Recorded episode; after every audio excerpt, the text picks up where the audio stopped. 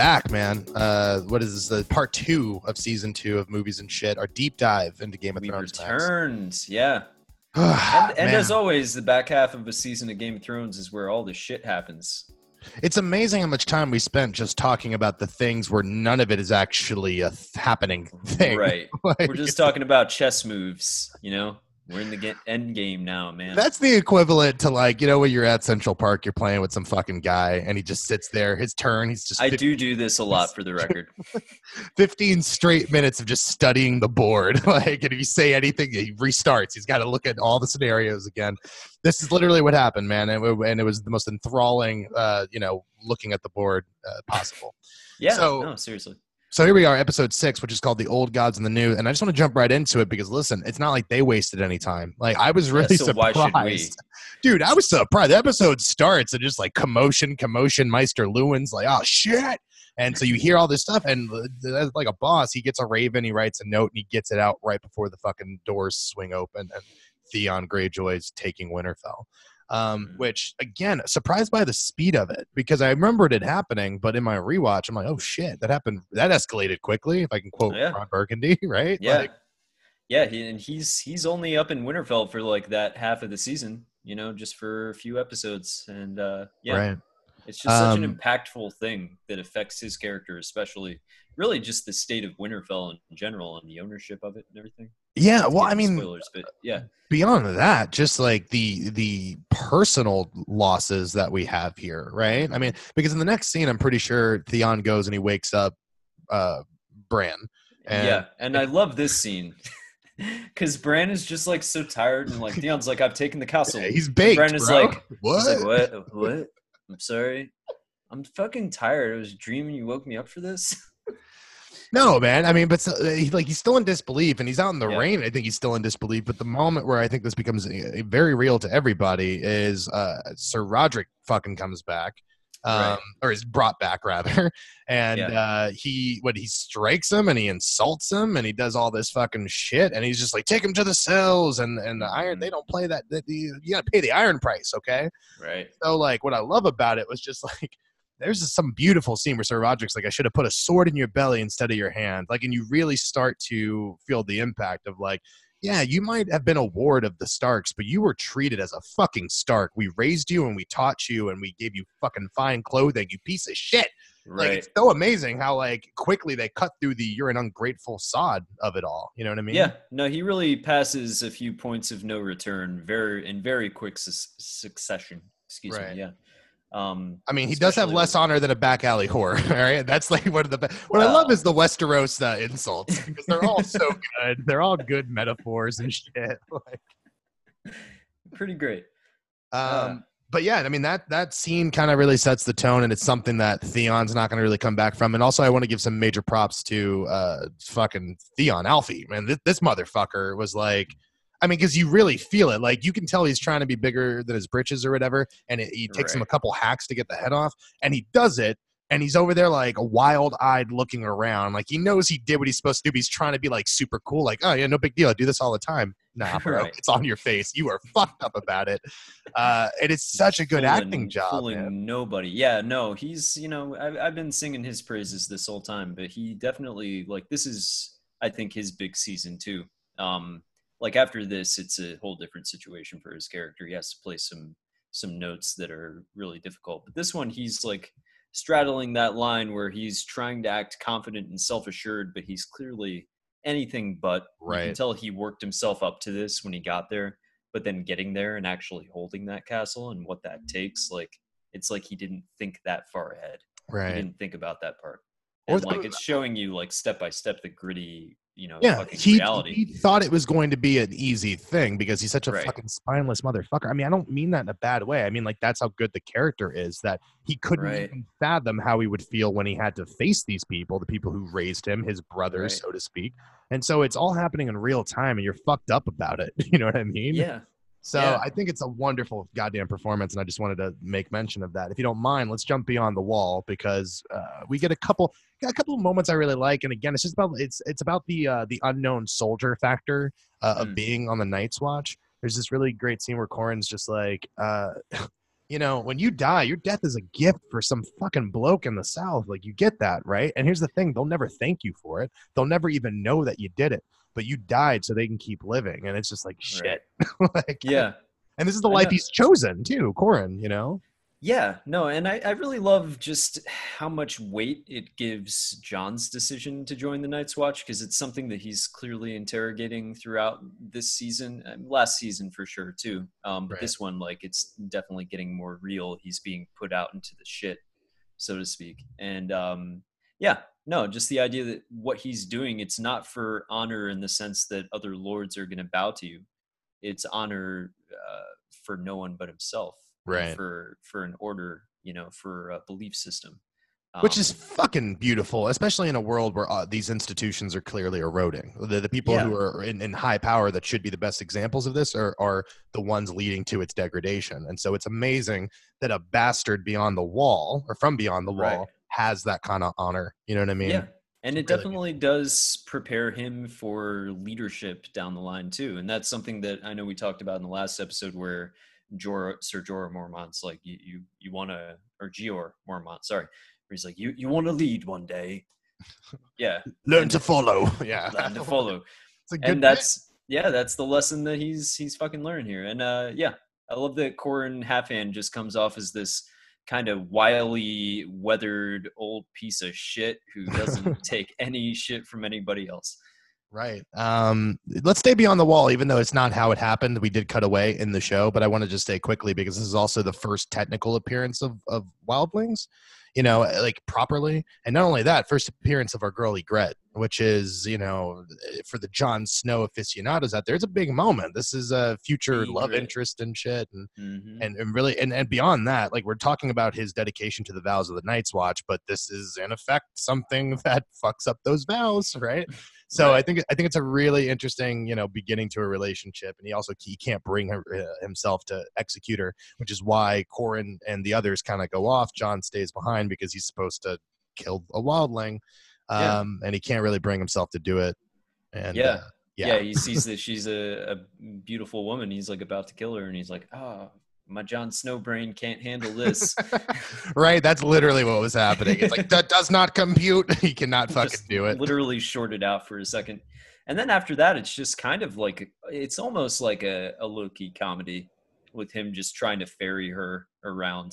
Yeah no it, And, it uh, wouldn't be out of place as like a as a weird uh like exotic episode of i love lucy. Like it is much that like he's just trying to ricky's just trying to do his goddamn job and lucy's Right. fucking shit up left and right. It's, it's the same concept and it's Just- wonderful. Constantly escaping or like, you know, getting a little too close to him. bringing Wow, him she plays that card over and over again. But that's Yeah, later really episodes. and let's let's hang on to that for now. Um, let's go to Harrenhal if you don't mind. Which again, Tywin um, is most at home on a war council. I mean, that's kind of what I see. I mean, you just see this fucker is running mental laps around everybody. Yeah. Um, like you know, calling out his fucking uh, his um his like one of it. What's who's the guy that he like basically makes fun of? He's like the fucking chambermaid, Oh, the cupbearer can uh, read better than you. Ke- Kevan Lannister? No, that's not Kevan Lannister. One of the It's fucking Lannisters. God, Yeah. they re- reproduce like rabbits. These fucking Way Lannisters. too many do. goddamn Lannisters. there really are. But that whole scene is great, and you just like Arya loves it because she's getting praised. Like it must be Yeah. great to in this one instance to be Arya Stark because this guy is like it's your is your reference point for everything good, and meanwhile all of his men are pieces of shit. like it's right. it's really beautiful and I, I i'm loving it and i love the show because again like they fuck with your emotions like oh you're on a high you're enjoying you're smiling while watching this scene unfold knock knock lord baelish is here you're like oh shit like right. because lord baelish has met Arya and Oh, would be the one to blow that whistle so suddenly it becomes a fucking like a scene of horror man like i would tell what, what did you think when you saw this again because i was like actually so blown away by the execution of it Yeah, no, I mean it's a really, really well done scene. Um, I love that Aidan Gillen is just like practically staring her down. He's like, "What the fuck? I know that." I would never mentions Yeah. it. Like, Tywin's just casually having a duplicitous conversation. Um, no, no, it's a really great little moment. Uh, yeah, I, I don't know what else I can really say about that. I love anything with Tywin and Arya in this season. And again, total invention of the show. So props Right. to the two D's. You said was it the Tywin? Because again, I'm sorry, you're the you're the book guy here, but Tywin never ever went there in the books, or they were just never there at the same time.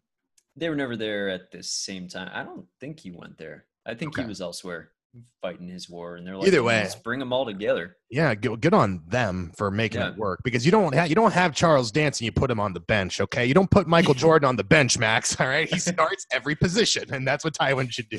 Should be a whole show of Tywins, and the writers, I guess, sort of got there by creating a fake story. A whole show of Tywins. that would be a very different show. That might be Nobody would get anything yeah. done. They would constantly be outguessing each other at every turn. That'd be like a Just bad be like you ever see that episode of Malcolm in the Middle where he plays Jason Alexander at chess and it's just they keep fucking stalemating like they Right. can't fucking that's exactly what would happen. listen, let's go to King's Landing, man. Myrcella's Yeah. being sent off to Dorne and and and listen, uh, Right. Cersei ain't happy about it. There's this fucking line and listen, uh, like you know Tyrion has some fucking pithy comeback for everything. Mhm. Not this time. There's this really incredible scene where uh, she's like, I hope that you find love one day. And I mean true love, like the kind of love where you close your eyes and you see that person. I want you to experience that. I want you to know that before I take it away from you. And I'm just, and he has nothing to say. I think literally, like comedically, he just scoots out of frame. he just wanders out of the fucking. and it's wonderful. But again, it's just like, listen, I, I- you know, I've said this, like, you can have a bunch of people in the room, but the, the show is at its best when it's two people sitting in a room. And I think of of the many combinations of two people in a room talking, few reach the heights of Tyrion and and Cersei. And I have a couple Cersei. later on that I just I- I adore. But it's and such in an this amazing season, scene. especially, they're both equally drunk throughout it, so it, it really gets entertaining. You don't know whether one of their scenes is going to lean towards comedy or Right. Straight drama. And- Heartbreaking truths, yeah. Yeah, um, and this is definitely like just one of those because Cersei in the first season she was kind of talking around the edges of a threat. Right. It was it was rarely like she would threaten people, but it would rarely be like direct. This is like one of those times where you're really seeing like straight up evil Cersei. Um, and she's wonderful too. I don't know if we've really talked about how fucking great Lena Headey is. Um, no, I we haven't. to say it again. We we Uh, haven't sh- really, but I will say this as we get to like the back half of this season specifically. Yeah, we gonna talk Yeah. about it. I mean, she has some fucking scenes that are just breathtaking acting wise, man. Yeah, no, she is uh, fucking fantastic. And again, like just from the books versus the show, I think that she makes like a fucking meal out of a character that could be seen as sort of one dimensional. Really. Um, See, yeah. that's really impressive because that's the thing about her is like you, uh, she's she's bubbling up with all these fucking different emotions at all times, and even though she's Right. bound by this like, oh, I got to be regal and say the right things. She'll say a line and it'll have five different meanings. Like it's really Yeah. incredible. So I think that, Well- that's a phenomenal job. Yeah, no, I could be wrong, but I don't think she gets a point of view chapter until the fourth book. Um, What? so I oh could my be wrong. god, Yeah, she's dude! They've done the so much with characters. that character. Yeah, then. Yeah, she's seen through the eyes of other characters. So like just for this actress and the writers too, but for this actress especially to like take that much off of the page and turn it into what Right. she's turned it into is like fucking phenomenal. Yeah, Um, man, that's yeah, incredible. we'll get into that as we go. for sure I, I'm, I'm blown away by that but yeah let's keep it going so at this point uh, they're now trying to get back to the the safe confines of the red keep and uh Joffrey's a piece of shit. Let's just call it what it is. all right. Let's just call it what it is. He's walking through and these fucking starving people, and they've been making mention, like we talked about in the first half of the season, like we don't have enough wheat, man. Like we got to keep the Yeah. peasants out. There's so many people coming into the city. We don't have food for them. And so there's like, we're hungry. that was something. Someone throws like some shit at him and he loses his goddamn mind. He orders Yeah. people to be, to, to be killed. And this, like, it's amazing how quickly all of this devolves, by the way. And you forget how many people need to be saved. Like, it's not just Joffrey. Cersei's Right. in the mix. Sansa's in the mix. Like, that one dude gets his arm ripped off. The guy who was like blessing. Like, what the fuck, man? Yeah, like how'd that happen? Because it's something you would see if this was like Hardhome and those fucking those the Yeah. undead motherfuckers. this is like the fucking zombie film. But no, this is just Joffrey being like, kill them all for throwing a piece of poop at him. right. Well, Uh, well, it brings us to a scene again. I told you, I like look. If you want to please me, it's not hard. Just have anyone strike Joffrey, and we get to this amazing scene where he's like, "You fool!" He's like yelling at him, and she's like, "You cannot yell at a king!" And he smacks the shit out of him. He's like, "And now I've and now struck a I've king." Struck a king. Yeah. Oh So God, good. bro. Like I, I just yeah, all day, all day. Again, Yeah. cheat sheet. Give me a sixty minute, ep- fuck that, hour and twenty minute episode of just like backslap, Yeah.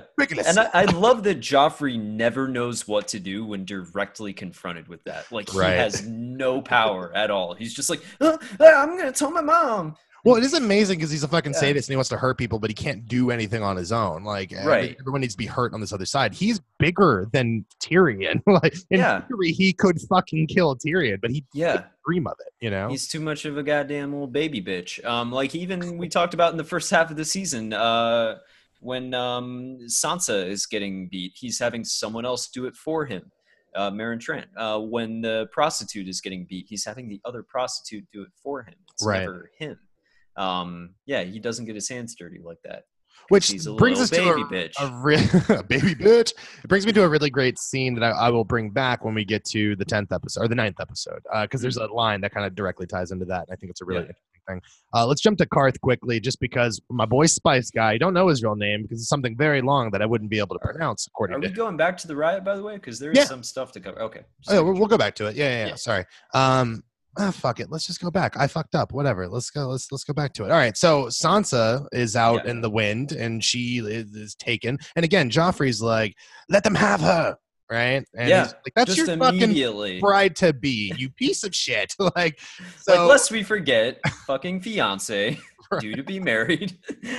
but also beyond that, a chess piece in the larger war, right? Yeah. So like, so if you're Tyrion, you're like, have some de- fucking common decency. Save the person you're engaged to. Right. If you're Even- Cersei, get the chess piece, motherfucker. yeah, even if you don't have any decency, like this is like the key to the North, pretty much. You have her, you have leverage. Right. But Well, Joffrey's fucking fucking point. stupid. But Yeah. again, this is a scene that's there to really illustrate the Hound, which they did from the very first episode where she agrees with him about the superstition on name days. You don't kill a man Mm. on your name day. Like Yeah. what they've done this it's it's many people's season. It's Theon season, in my opinion. It's obviously Tyrion season in terms of how much like you know agency and, and power domain he has over the the nation. right. But it's also his because you really start to see this thing, and I, it's interesting because again, when we get to episode nine, I'll make a, a larger observation about it. But it's like this isn't he isn't quite on his hero's journey yet, but you see the cracks of him not being the obedient dog. And right. I love well, that. I, I would say that this season, more than the first, and maybe even more than any other, is like the real schism. It's like the real dividing line where um, the norm has been irrevocably disrupted. Like you could say that it's the execution in Ned Stark definitely started some shit, Mhm. but just like where the characters start in the season and where they end up, um, I think is maybe the most seismic or the beginning of the most seismic changes that we see, and that might be why it's one of my favorites too. But Right. we'll get into that at the end.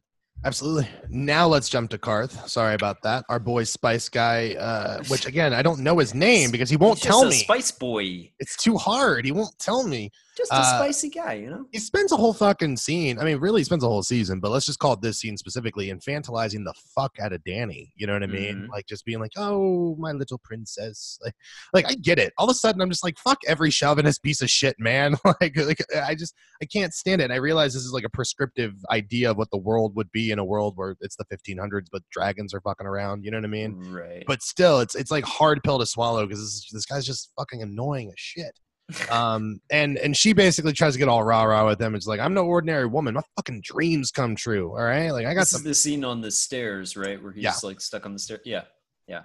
And she's making a lot of grand, bold proclamations about who she is. right Um, so it's kind of a stalemate here for me up to a point, even though he's being like a sexist piece of shit. Because it's like Dany has nothing to bargain with. well it's it's a really interesting thing you're right because it's someone puffing up their chest and saying i am this thing but and she him has just nothing. immediately being like, "No, actually, you Yeah. would have died without us," or whatever he says. I mean, again, like I hate even talking about the Qarth stuff because it just kills the momentum of the episodes. Uh, but it is important just to show that like she's trying and failing. She fails multiple times. She's already failed a couple times. Um, Yeah. But it's important because uh, at least it's like, oh, Dany fails. She dusts herself off and try again. You know what I mean? So Yeah. Um, and each time she does, she's she gets up a little bit stronger, right? And, well, and she she is- learns a lesson, I think, each time for sure. She learns Right. something about how not to do it. you know I mean? right because end of season one, like she's basically like been deified. Now season two is like the aftermath of that, like you said. uh, it doesn't solve all her problems. She needs to learn to negotiate. She needs to learn to play the game a little bit, and she starts learning that in Qarth. Um, it's just kind of a bummer every time we go there. Uh, let's jump to Harrenhal again. Uh, I really love this scene because what I found out is that listen, uh, you know, doctors say there's no cure, but Tywin Lannister can fix dyslexia. Okay, he doesn't give a fuck. He tells that story about Jamie, and he's just like, he said he couldn't learn his, his letters, and I, th- there was word of that affliction. I said, bullshit. I sat him down, and I'm like, dude, listen, I, we all want to talk Yeah. shit about Tywin as as this like you know this ruthless guy, but.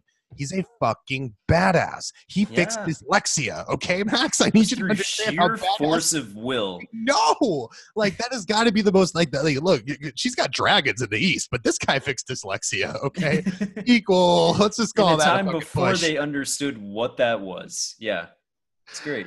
It's really wonderful. I also like the scene because it just uh, kind of talks about a you know a lot of things. She asked about Tywin's dad, which Tywin has a lot of affection for, but also thinks he's a fool because he he almost cost him the house, the legacy. All there is is the Lannister Right. name, and it's a really big deal. And it just every scene with him Yeah. is so humanizing in this season, and you know he's ruthless, but you also respect the fuck out of that ruthlessness.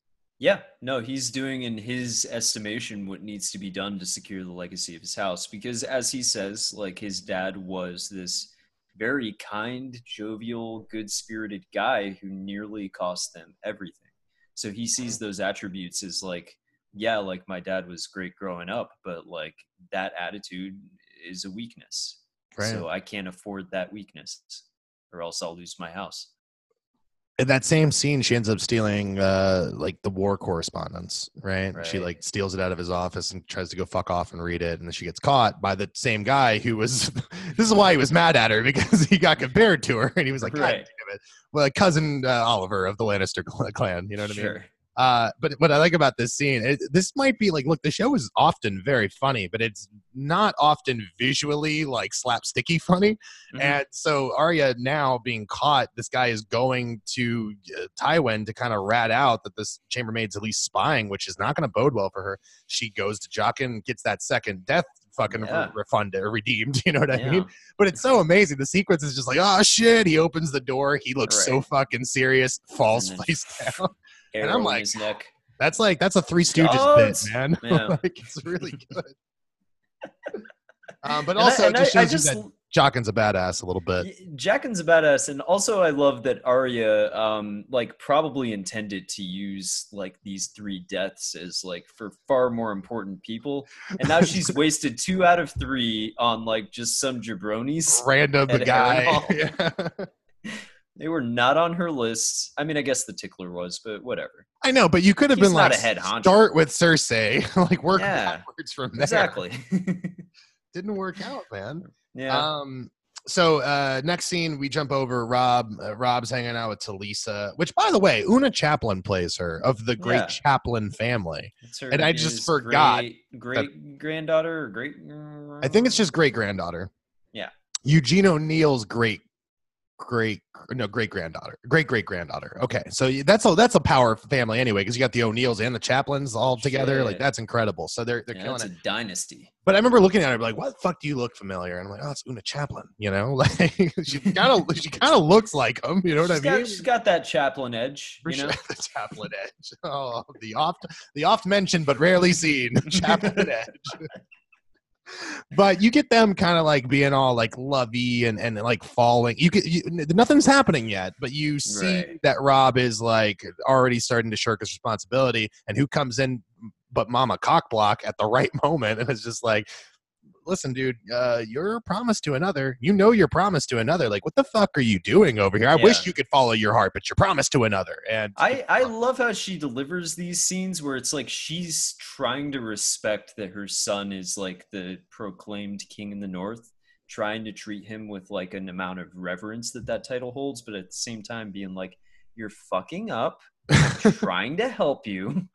Please take this seriously. stop fucking up Saying it in the nicest way. she's kind of like your mom, man. Like I, I, maybe your mom's yelled before, but anytime she's ever been mad at me, she has been so fucking nice mad at me that I've hated Mhm. it. Like she's, I've been like, no, I deserve more than this. Like, yeah, it makes it feel way worse, right? So I kind of loved that. I thought that was great. Yeah. Um, That was oh, but at the, at the at the tail end of this scene, though, a raven arrives, and they cut it. It's really movie like. A raven from Winterfell, we know, but they don't know. Cut because it's not, I guess, visually Yeah. interesting to make the next scene him being like, "What do you mean?" You know. So we cut away for a brief comedic moment of Ygritte and Jon beyond the wall, where they make camp because they can't find the other rangers, right? So Right. that's a problem. So like, we're just gonna make camp, and he's like, "There's no shelter here," and he's like, "Well." It doesn't matter. No fires. Like we got to cuddle each other. So that's, I mean, I'm skipping over it a little bit, but that's the important part because next episode, cuddling matters, I guess. So Cuddling matters. That's the name of the episode, by the way. Cuddling. Matters. that was the it was the working title. That's also the name of the chapter. But these these guys got precious about it and changed it. You know. the last minute. Chicken. Um, but let's cut back really quickly to to Robb because now he's found out kind of that Theon's taken over, that Maester Luwin's Raven made it, and Roose is like, "You can't go. Like you, you're a Mhm. king. You're fighting a war. We've made gains on the Lannisters. If you go home now, you're gonna lose all the thing. Like we got them on the run, man. Send us. You know. Yeah. So it's a whole fucking thing where he's he's trying to trying to talk sense into him and i guess ultimately he listens but it's still one of those things where like eh, Roose is is as vicious as he is is still the voice of reason here Yeah. you know He's also like the vicious bastard you want on your side. You Right. know. He's the he, he's the dick cheney like you get to you get to be a bro you get to just drink beers and play golf Right. But but this guy's going to war turn, turn turn the other cheek when he's flaying people alive. what do you got to do man look like war's hell all right Wars, war. Yeah. No, I mean, but ah, that brings us to a bigger ethical question. It's just like, is total war something like total war in a, in and of itself is its own? I don't want to say charity or mercy because they flay people, but you know what I'm talking about. Like the idea of like total war ends the war quicker. Like we could do a prolonged war where everything's fucked up for a very long time, or I could just kill everybody, get it over with. Everyone's Mhm. suffering is minimized, and I win. I'm just saying, like that's in his mind. That's what's going on, and so it's like you need that guy to do the shit you don't want to do. Yeah. You don't want to dirty your hands. I, I just genuinely love about House Bolton that like they're so upfront about their evil that they literally put a flayed body on their banner. and Right. Just fucking yeah. If the you got Starks, it, they you got they got a it, bro. wolf, and House Tyrell has a rose, and it's like all pretty and What's your nice, and thing? We cut people's skin off. That's what we do. Just a flayed guy with no skin on a cross. Oh Christ! They're they're the men. I wish I could be because they just Good they for- go for it. You know what I mean? No have- bullshit, straight Yeah. to the point. They don't have any Yeah. qualms about who they are. Okay, like they get shit done. I wish I was as brave as them. Uh, back in Winterfell, uh, Osha's over here trying to. Uh, or is it Asha? Osha, Asha, whatever. Asha, Osha, whatever her name is, uh, is is basically offering herself up to Theon sexually because he won't put he won't put a spear in her hand even though she asked for it. Um, Right. But she's like, listen, there's things that us wildlings know as free folks, some savage things, and Theon Yeah. always thinking with his goddamn dick, like immediately beds her. Right. Uh, and you like it's weird because it's one of the first times I mean not first times, but you know, like there's no part of her that is actually doing it for any other purpose than to gain some tactical advantage on Theon. And it's weird that he would not also think that. You know what I mean? That's kind of a, a, an issue I have here. yeah, he's um he's being a fucking idiot. But again, like you said, he's just thinking with his fucking dick. Like that's the long and the short of it. Well, speaking of the long, uh, she she takes a night with with Theon and promptly gets up because he's he sleeps like a baby after he fucks, and uh, she sneaks out. She's about to head out there. One of the fucking guards doing the round sees her, and here's the other weird thing about this world. He's just like, "What are you doing?" He's like, "I'm looking for you." like, Theon told me to get it, and he immediately is like, "All right, let's get it." I'm like, "Bro, she was just fucking Theon. Like, y'all are a little like she didn't take a bath or anything. This is Yeah. creepy." Like. Yeah, And it's then really creepy. But this promptly- guy's like, all right. I've been on a boat for like the past year. That's fine with Right. me. Beggars can't be choosers, man. any any port in the in the sea, as they say. But Yeah, like, right. so uh, she promptly fucking kills him because she's a badass. You know, don't Right. trust a, a free folk. And uh, then what you find out is like Hodor, um, Rickon, and and uh, Bran have been like stowed away, and they're they're getting the fuck out of there, man, because Yeah. nothing good is going to remain in Winterfell for them. right. Yeah. No, it's it's not going to be a great place for him. They say, as we find out. right. Um, yeah. horrifically. Uh, last last scene, Dany comes back from her, you know, sojourns out into the world trying to secure fucking ships and shit like that. Realizes that a lot of her men have been fucking killed, like ambushed. Things are not okay, and worst of all, her dragons have been stolen. And the episode ends with the dragons like, and you're like, oh no, which got me, bro. I was on hype. This is the whole uh, start of the "Where Is My Dragons" uh, five times per episode minimum, Yeah. right? yeah, it got really annoying very quickly. Yeah. I mean, I instantly. can't- Like, I can't blame Emilia Clarke for it too much, uh, but it's not a great. It's not her best. I'm not saying she's bad. She has moments where she's really good. This is not one of those moments. um, I honestly, my dragons? No, I'm going to be real. Like over the first two seasons, it's not like she's been horrible, but I she is Yeah. definitely the weak part of it. And I don't know if it's her, if it's the narrative, like uh independence of her storyline that kind of fucks it with me. But it's neither here nor there. We'll get into it. We'll as we do these podcasts, we'll pinpoint what the fuck problem, uh, what the problem is with all these people. Episode seven, uh, a man without honor, which I love, named after our boy Jaime Lannister, by the way. Um, we start off and Theon and company, they wake up the next morning and the fucking guard is just killed. and they Mhm. realize the person who killed him was the person that Theon was just having sex with, so that doesn't look good, right? It's not a great look. I'm just saying. There's also some background information that, uh, you know, like uh, Winterfell is so well built that yeah, 500 men could repel 10,000 troops. You know what I mean? Right. which is uh, kind of like I don't know the the the point. like he's trying to say that we don't need as much. Like we've taken this as a tactical advantage. Uh, and he's getting heckled the whole time by that fucking bald fuck that uh, that he fucked with him on the dock to begin with before he left the Right. Iron Island. You know what I'm talking about? Beats the piss out of him, which is great, I guess. But Yeah. you know, like At that point, I was like, oh, maybe he's going to win the respect of the Iron Islanders. Beat the shit out of that one guy, and now he's their king, and it's all going to work out for Theon. yeah. How long did you hold that working theory? I just want to Um, know. until like a couple episodes. really until the end of the scene. Right. Uh, so we cut from there, and we just a very quick scene, but it's uh, Osha and and the kids and, and Hodor, and they're all on the road, and, and they're kind of like debating where do we go, and it's like, well, we Yeah. can't really involve anyone because like Theon will kill anyone who helps us helps us escape, you know. And so it just becomes this whole thing where I think I think they kind of realize they're on their own. Um, know she's trying her best to take care of them. It's really she's another fascinating character, man. From from being like not important at all to actually having a fucking arc. I mean, and we'll we'll talk about her again uh, in the last episode. But yeah. really, really proud of what they've done with her. Such a small Yeah. character.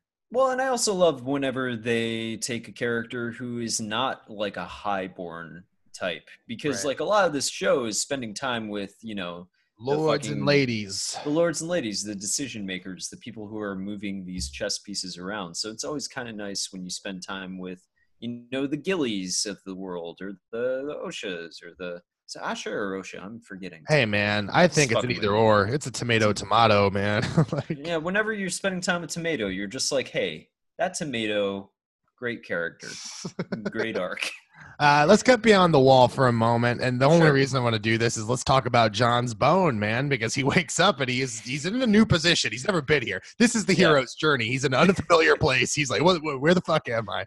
Uh, and uh, you know, again, uh, has a oath to the Night's Watch. You know what I mean? Right. And he grants she's free folk. They know they do savage things according to uh, Osha. So Right. she's over here like trying to. I, I, I honestly think there's nothing sexual about it at this point. I don't think she likes Jon Snow. I think it's Mm. purely a tactical advantage she has over him that he's Yeah. a like, virgin nerd and it's adorable.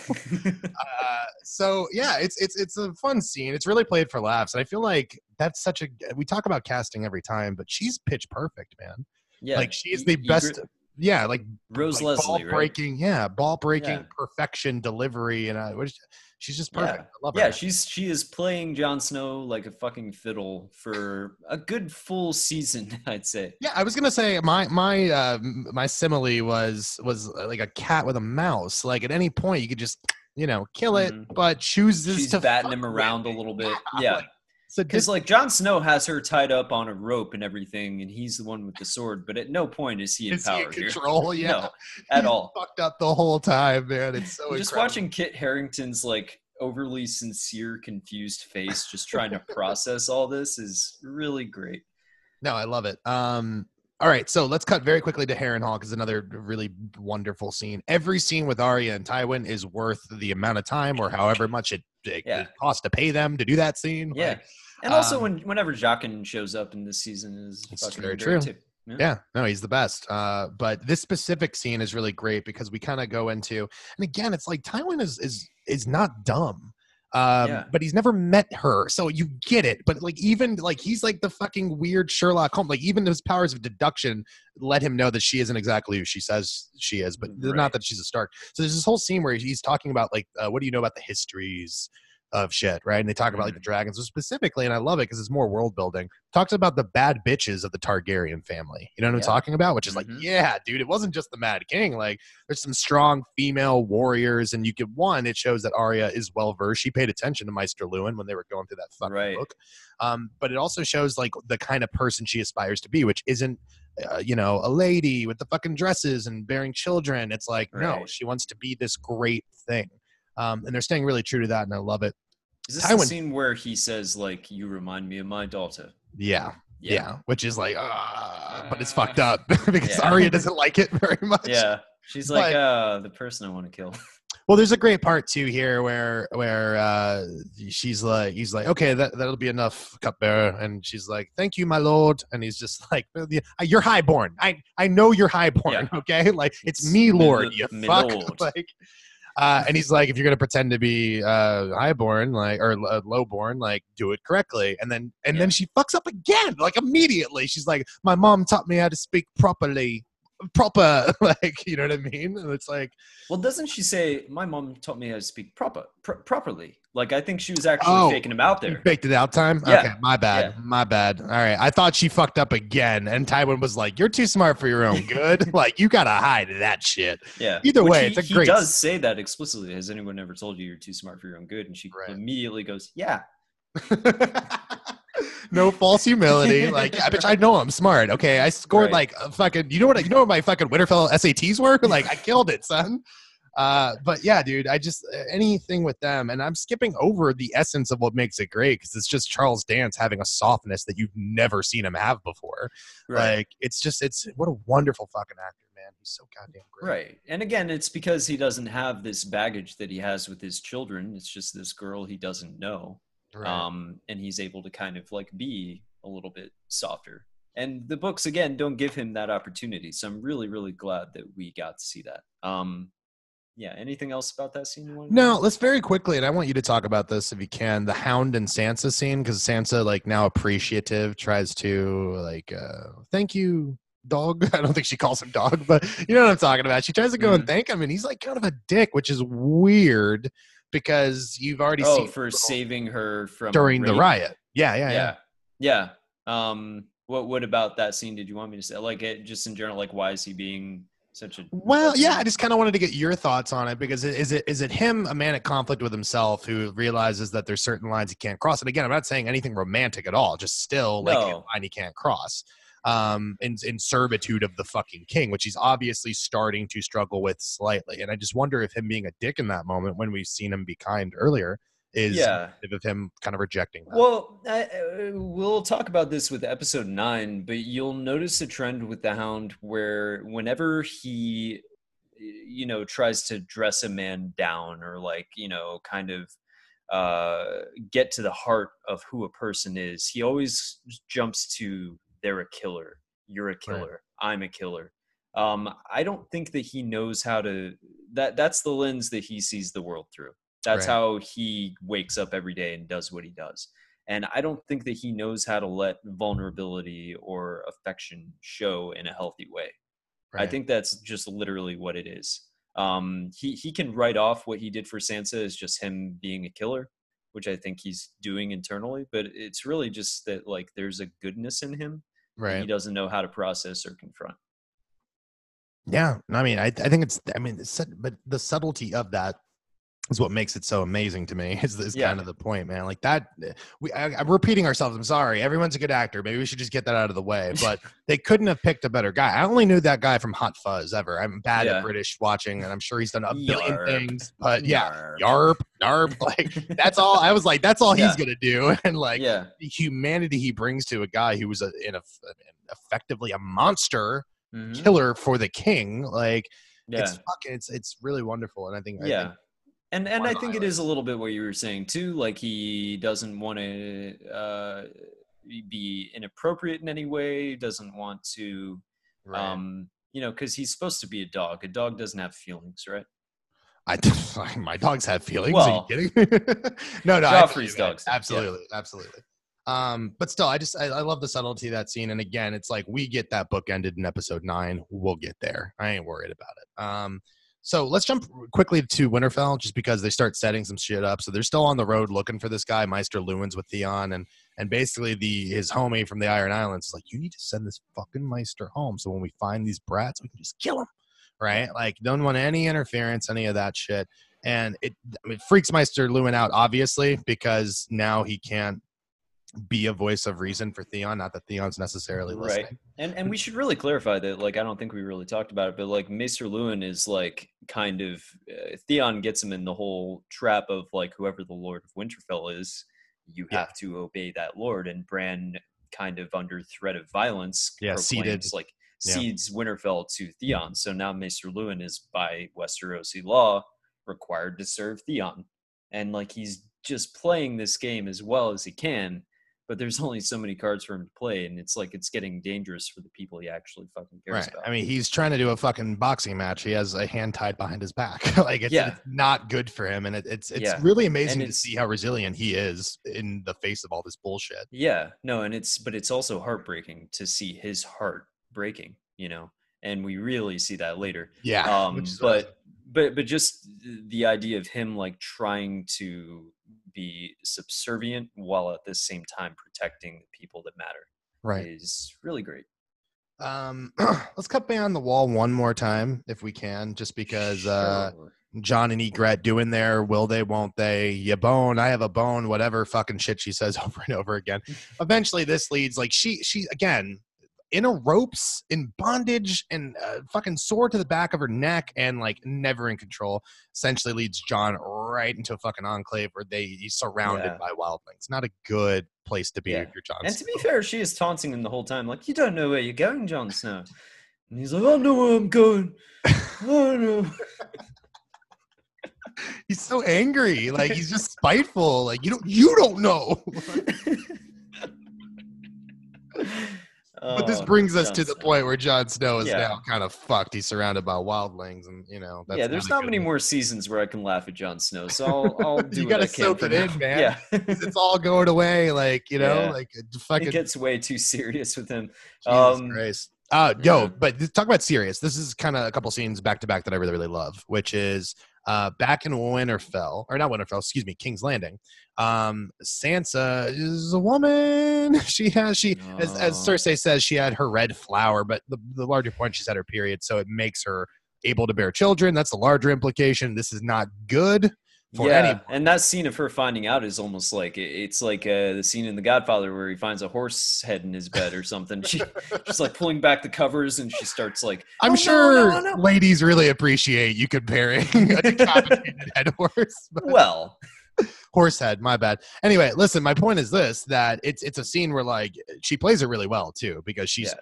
Horrified and shae sees it and she is privy to the she's game immediately on it. She's like, all Yeah. right. she's yeah." a fixer she's the ray donovan of this world okay so she's over And there she's trying to flip shit and some fucking chode lady comes in and it's like, oh, they did. Oh, oh, I must tell the queen. runs oh, off oh, oh, she literally makes that noise as she's walking away. right shae don't And play that shit runs her down puts a blade to her neck is like you didn't see shit like basically threatens the It's amazing. Let me say, all for naught, because who found out? The hound sees it, and the Mhm. hound, being the loyal dog that he is, is like, I gotta go tell.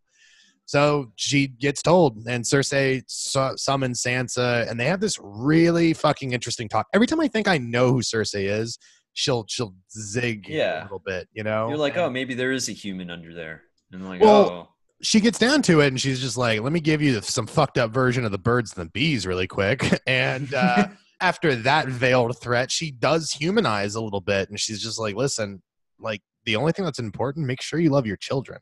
Like that's Yeah. all that matters. But what about the king? I mean, if you can, that's fine. but right. like you need to love your children. And again, we can say whatever the fuck we want about Cersei. Like she is maniacal, she's evil, she's conniving, she's incestuous loves her children. loves her kids, man, and that is such an admirable Yeah. character- characteristic that everyone gives her. Everyone's like, she's a fucking douchebag, but she loves the kids, and that's all that matters in this world. So, and the uh, show also makes it makes it pretty goddamn clear that she is well aware that Joffrey is a fucking goddamn monster. which yes, I like that in that scene. She she recognizes that, but it, that's not the scene where I feel like it gets super super. Oh yeah, no, it Yeah. definitely does get pinpointed later. But And, um, well, I and just that's honestly that maybe like- one of my favorite scenes of Yeah. the season is that one. But Yeah, no, um, Cersei is is too smart to be blind to that. right. Obviously. Uh, let's cut very quickly. Jaime is still in captivity, as you know, and he has a new cellmate. Beyond that, not just a cellmate, it's a fucking distant cousin of his. Yeah. Beyond that, Another goddamn Lannister. time, one upon a time, all right, this fucker was his squire. Yeah. And some big uh, like celebration shit, and it was a big day, and, and they reminisce. And Jaime is actually really kind in this, and he's like, "I remember you. You were Yeah. a perfect squire. You were around when needed, and you weren't when you know, just like Yeah. Like being charming. You're like, I get why this fucker's a lord, man. Like Yeah. smooth and it's all for fucking nothing. He's just like, you want to help me escape? And he's like, yeah, I would fucking be honored to. He's like, well, you, you got to do one thing for me. What's that? You got to die. like straight Gosh. 80s horror fucking dialogue. Beats the shit out of him. And you're like, oh Right. no. Fucking guard comes in. Jaime beats the shit out of him, kills him, and, and Mhm. uh, is in the win temporarily, Yeah. um, which isn't great. Uh, nice little side note there, which isn't great. I'm just, I mean, like the whole season is like, you know, like, that scene's badass, and it would have been more badass if he wasn't caught like two scenes later. Like that's that's all I'm saying. Mm. Um, okay, okay, yo, but this brings me to this one part. Let's go to Qarth, and I said that I don't like it that much. All right, this is the best scene of the entire It's Qarth scene. It's fitfully interesting. Is my review Right. of Qarth, and this is one of those scenes. Yeah. Well, there's two scenes I really love in Qarth, which is this one and the final scene in Qarth, which is Mm. kind of great. Yeah. Um, but this is my point. As much as I love this, I don't care. Please take me back to the interesting people. like, so what happens here is that what's the warlock guy's name? What's his name? Pyat Pree. That fucker, that creepy, like d- d- Dean Pelton looking motherfucker. Like, he's so scary looking to me. He's like a skinny Chiklis. You know what I mean? Like if Chiklis was skinny anorexic. Chiklis, like meth Chiklis. Yeah, meth Chiklis. There you go. And so they're the 13 are all convened, and he's like, I'm a sorcerer. And then like basically he does like this fucking poof thing and he Dr. Manhattan's himself. And he's Yeah. now like 13 other people and just slits the throat. Well, everyone except uh, our boy. What's his Is- name? Xaro Xhoan Daxos. that motherfucker. All right. Which again should be suspect immediately. like I just want to throw that out there. But Right. I, I mean, the logic here on Xaro Xhoan Daxos' part, it's like, this is the guy you choose to team up with? right. Point point being, like, Pyat Pree uh, murders everybody, like all of the 13 Right. in. Qarth, like the 13 merchants that, uh, eh, well, 11 of them, and leaves himself and Xaro Xhoan Daxos to be the new self proclaimed king of Qarth. Right.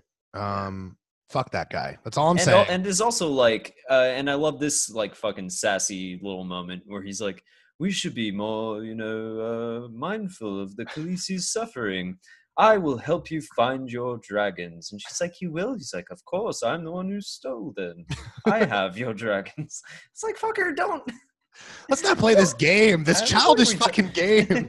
Like, um, let's cut to that scene that we were talking about a little bit earlier that I, that I fucking adore. Tyrion and Cersei have this this scene where she, of course, is being a bitch to him because that's how they roll.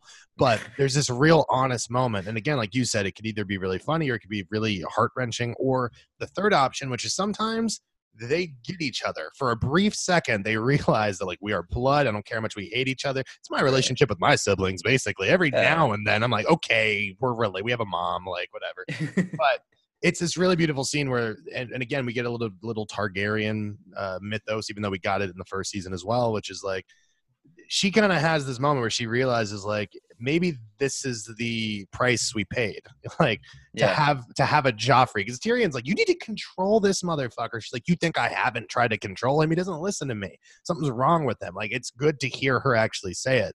Right. um, and and you know like what was the line she's like every time that a targaryen has a kid the gods flip a coin or whatever Mm-hmm. and then tyrion's just like oh you beat those odds two out of three ain't bad basically you know he's like myrcella and tom and those they're good people I, I love that this is the scene where she's kind of like staring off into nothing a little bit, right? And Right. getting a little teary eyed. And like Tyrion does not know what to do with that. He's just sort of like, do I say something shitty right now? No. he's got six of those on deck he's like and you which can, one do you i can just see him like, ah, I don't know how to respond to this. No, man, but it's it's it's it's it's always nice whenever Cersei will drop that shit. Like she loves her kid, and that's beautiful. But it's also sometimes to a fault because she's allowed she's allowed this guy to do horrific things, her son. But it's good that she isn't oblivious to it either. I think that's a Right. very important thing because if she had her head in the sand about who he was as a person, there Or would she was no fully on board with it. Yeah, zero Yeah. sympathy. It's like right? she's like, clearly something's wrong with this fucking son that I love so much. Right. I don't know. Mhm. Heartbreaking, dude. Heartbreaking. Um, let's uh let's cut let's cut to Lord Karstark, who's not very happy either. Not very Yeah. happy. And I you know, there's a conversation. He's having a bad week. well, do you blame him? like do you have did you lose two sons or just one kid? I forget like I've the scene in my head already, but like he lost the kid. He's not very happy with how things are shaking out. Jaime Right. just tried to He's- escape and it's not He's good. not a big fan of it. I literally thought he was gonna fuck up Cat- Catelyn Stark at one point because he seemed very angry, and she Well- was like going toe to toe with him. Yeah. Well, uh, okay. So, uh, sorry. So, like, they get Jaime back, right? Yeah, this, they already have Jimmy back at this point, but he's pissed. And, he wants him the to be killed. negotiation is like, you want Jaime to be killed because Right. he killed my kids. But the thing is, like, this is your fucking meal ticket right here. As long as we have Jaime, it cancels out Sansa. Like, Right. we have a trade that we can still make with the Lannisters if need be. Um, we have leverage, and this guy's like, "Fuck the leverage. He, I want retribution. Kill my kid." Which is a very short-sighted uh, view. You know what I mean? yeah, but to be fair, I've never, you know, had a kid of mine murdered um, by a guy that was in front of me. Right. So I don't know. I don't know how Easy for you to say. Torres, you son of a bitch. Like, all That's a little short-sighted. point taken. I mean, we're fighting wars here, man. Like there, there are casualties in wars. I mean, let me just tell you this: uh, another fan favorite character loses a son in a little bit, and he handles it like a fucking champion. The lesson to be learned, Karstark, Even though, mm, anyway, let's get past that very quickly. We go back to Winterfell. Theon's like d- d- pacing back and forth, puffing up his chest. He's like, "I fucking told you. I told you what would happen." he's like, "Yo, that was Liam Neeson. I'm sorry." And uh, he, he's like trying to make a point. He's like, "Yo, I told you what would fucking happen. You, you like disrespect me. You don't respect my authority. Blah blah blah blah." And Right. so we cut to this fucking wide shot, and you just see these two like kids burnt to a fucking crisp and hanging from the from uh, what the stone part of the I don't know what that thing's called, the tower or whatever. Mhm. And it's horrific, dude. Because again, Yeah. we And the, music audience know. Yeah. like, so tragic and epic sounding. Yeah. Well, we the audience know that that's not them. However, no one in Winterfell knows that. And beyond that, this is such an extreme reaction that it effectively costs him everything. I, I think. I mean, there's no way anyone in the North is going to uh, like ever entertain Right. anything he does now because you, you kill Yeah. children and not They're, even they're not going to fucking like you know invite him over to dinner after that. Um, and also just like how the camera lingers over the charred remains of two children hanging by Right. ropes is like, ah, fuck. And what we come to find out is like those kids were, you know, farmer kids that they had uh, entertained the idea of staying with, right? Right. Yep. Yeah. Absolutely. Yeah. Um, which is again right decision because you didn't Exactly. Um, Because, but like, it sucks. But it's a damned if you do, damned if you don't. They, sp- they specifically didn't stay with them for the purpose of like, oh, we don't want these people to get caught in our crossfire, and, and they still anyway. did. And it's The like, actually- regardless of whether or not Theon killed the Stark kids or not, he killed two kids. Yeah, that that Yeah. needs to be. Yeah, it's not like oh they didn't kill the Starks, therefore it's okay. Still Yeah. children, you know, which is horrific. Yeah. So Um, and- like uh, Theon, this is the absolute point of no return um, for him, and I Yeah. think and he knows it. Um, the episode actually ends, and we're not going to end there, but since we're in Winterfell, uh, the episode actually ends with Maester Luwin seeing it and being like, "No!" And again, everyone does good acting, but yo, Yeah. I my heart, It kind of wrecks you a little Yeah. bit. Well, because like Maester Luwin to me in that show represents he's a part he's kind of tied into the the innocence of everything that's Right. there at the start and that gets lost by the end of this season, I'd say. So Yeah. like he he's like the last remaining vestige of like, you know, Winterfell when it was occupied by the Starks and Ned Stark and Catelyn Stark and they were all together as a family and he was teaching Bran about the houses and coaching him on how to lead. And now he's looking at what he thinks is the charred remains of one of the remaining Stark children. Yeah, he it's like, nails it, dude. Yeah. In, in a way, like there are a couple times where people have to visibly react to a death. Uh, this might be the best one, dude. I'm gonna be real with you. it's- it's- We'll yeah. compare them. We'll do a bunch of listicles at the end of this so we can really lower ourselves to the standards of today's critical analysis, which is just listicles. but uh, let's end the episode with uh, let's go back to Jaime as a captor. Uh, fucking Catelyn's like, get every goddamn chain. All right. Like, make sure this guy's locked up. And he's a, he's an asshole, and he knows what buttons to push essentially. Mm-hmm. And she he knows that the Jon Snow's a little bit of a sore subject, and he basically kind of goes after Ned Stark's honor, like the great Ned Stark fucked another woman, like you know, really Yeah. trying to bait her into some shit. Um, and the episode ends like so goddamn enigmatically. Uh, with well, at Mhm. least that part of it ends. She's she that that look goes into her eyes. You're like, oh shit, you done said it. Like I got a Spanish mom. I've said one thing too many, and I've seen that look. It's very scary, and I assume British mamas are the same. So, uh, what happens is like she's like turns to Brienne, give me your sword. She fucking takes the sword from the sheath, and then we cuts. We don't get Yeah. any resolution on that. You're like, she's gonna kill this motherfucker doesn't happen. It's a little upsetting, man. And that brings us, my friend, to episode eight, which is called uh, "The Prince of Winterfell." Episode starts up, and the first shot is dead ravens, right? And you're seeing that Theon is trying to keep this news away from fucking, eh, you know, Robb finding out or anything like that. It's not very good.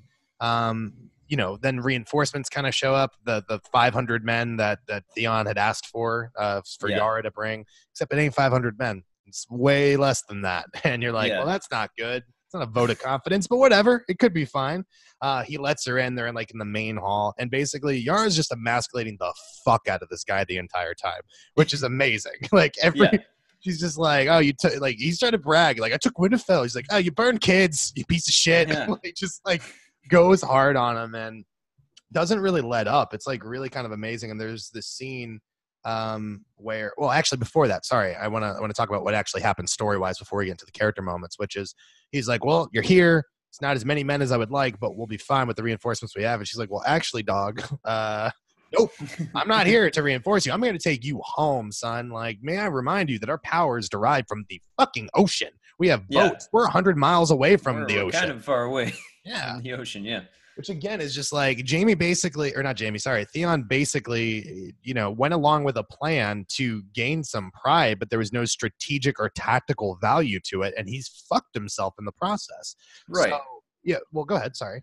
No, no, just that it's like she said, it's not the strength of the fucking House Greyjoy to be holding castles inland Right. really be holding castles at all. Like that's, yeah. that's yeah, that's not what they do. Well, and They- Theon wants to soundly reject it too. He's like, "No, I got Winterfell. Like that's an achievement, and I'm gonna stay here." And, and he's like, "If Robb Right. Stark finds out, he's like, you won't find out. I killed the Ravens." And like, so at some point she kind of sends her men away and it's really it's beautiful because you understand why Yara's the way she is you also understand that she has affection for her brother her her tone the the ball busting tone kind of fades away she gets softer for a minute and she's like I, I don't want you to die you know what i mean mm-hmm. like don't be proud here and Right. Theon's being proud as fuck and not really doing it and she such a pretty scene she's like i remember when you were a baby you were a terrible baby like you would just Yeah. cry and cry and cry all the time. And I remember one night I got up from my room and I and I and I walked over to you and you saw me and you stopped crying. You smiled.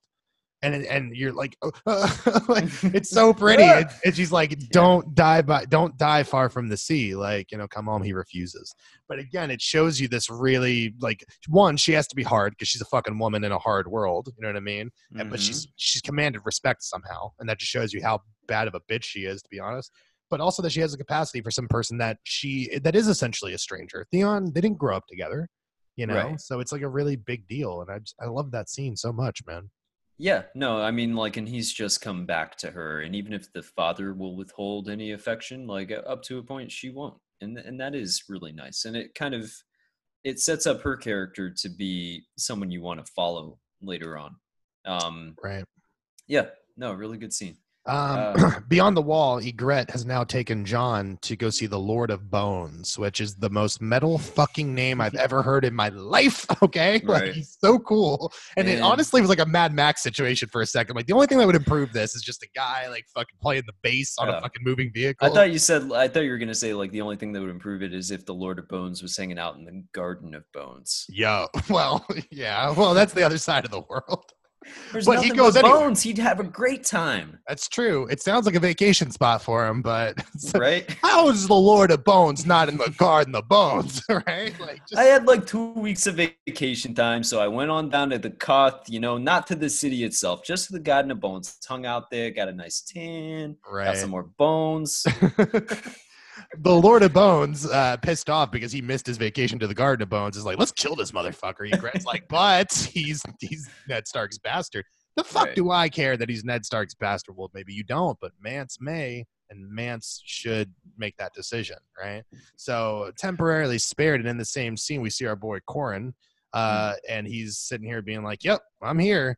We went looking for your fucking ass, and everyone's dead because of you, Jon Snow. like it's Right. a real like put it on Front Street kind of situation, but I like it because he, he- again, Qhorin Halfhand's legendary, right? Yeah. Like, the Wildlings know him for fuck's sake. Yeah. That's like what we glanced over that, but he's like, "Who am I?" And Ygritte knew who he was, which I was like, "Oh shit." Qhorin in half hands. Yeah. Yeah. Oh, Like badass, they, they all want to just fuck him up so much. Yeah, because he's Yeah. fucked so many of them up.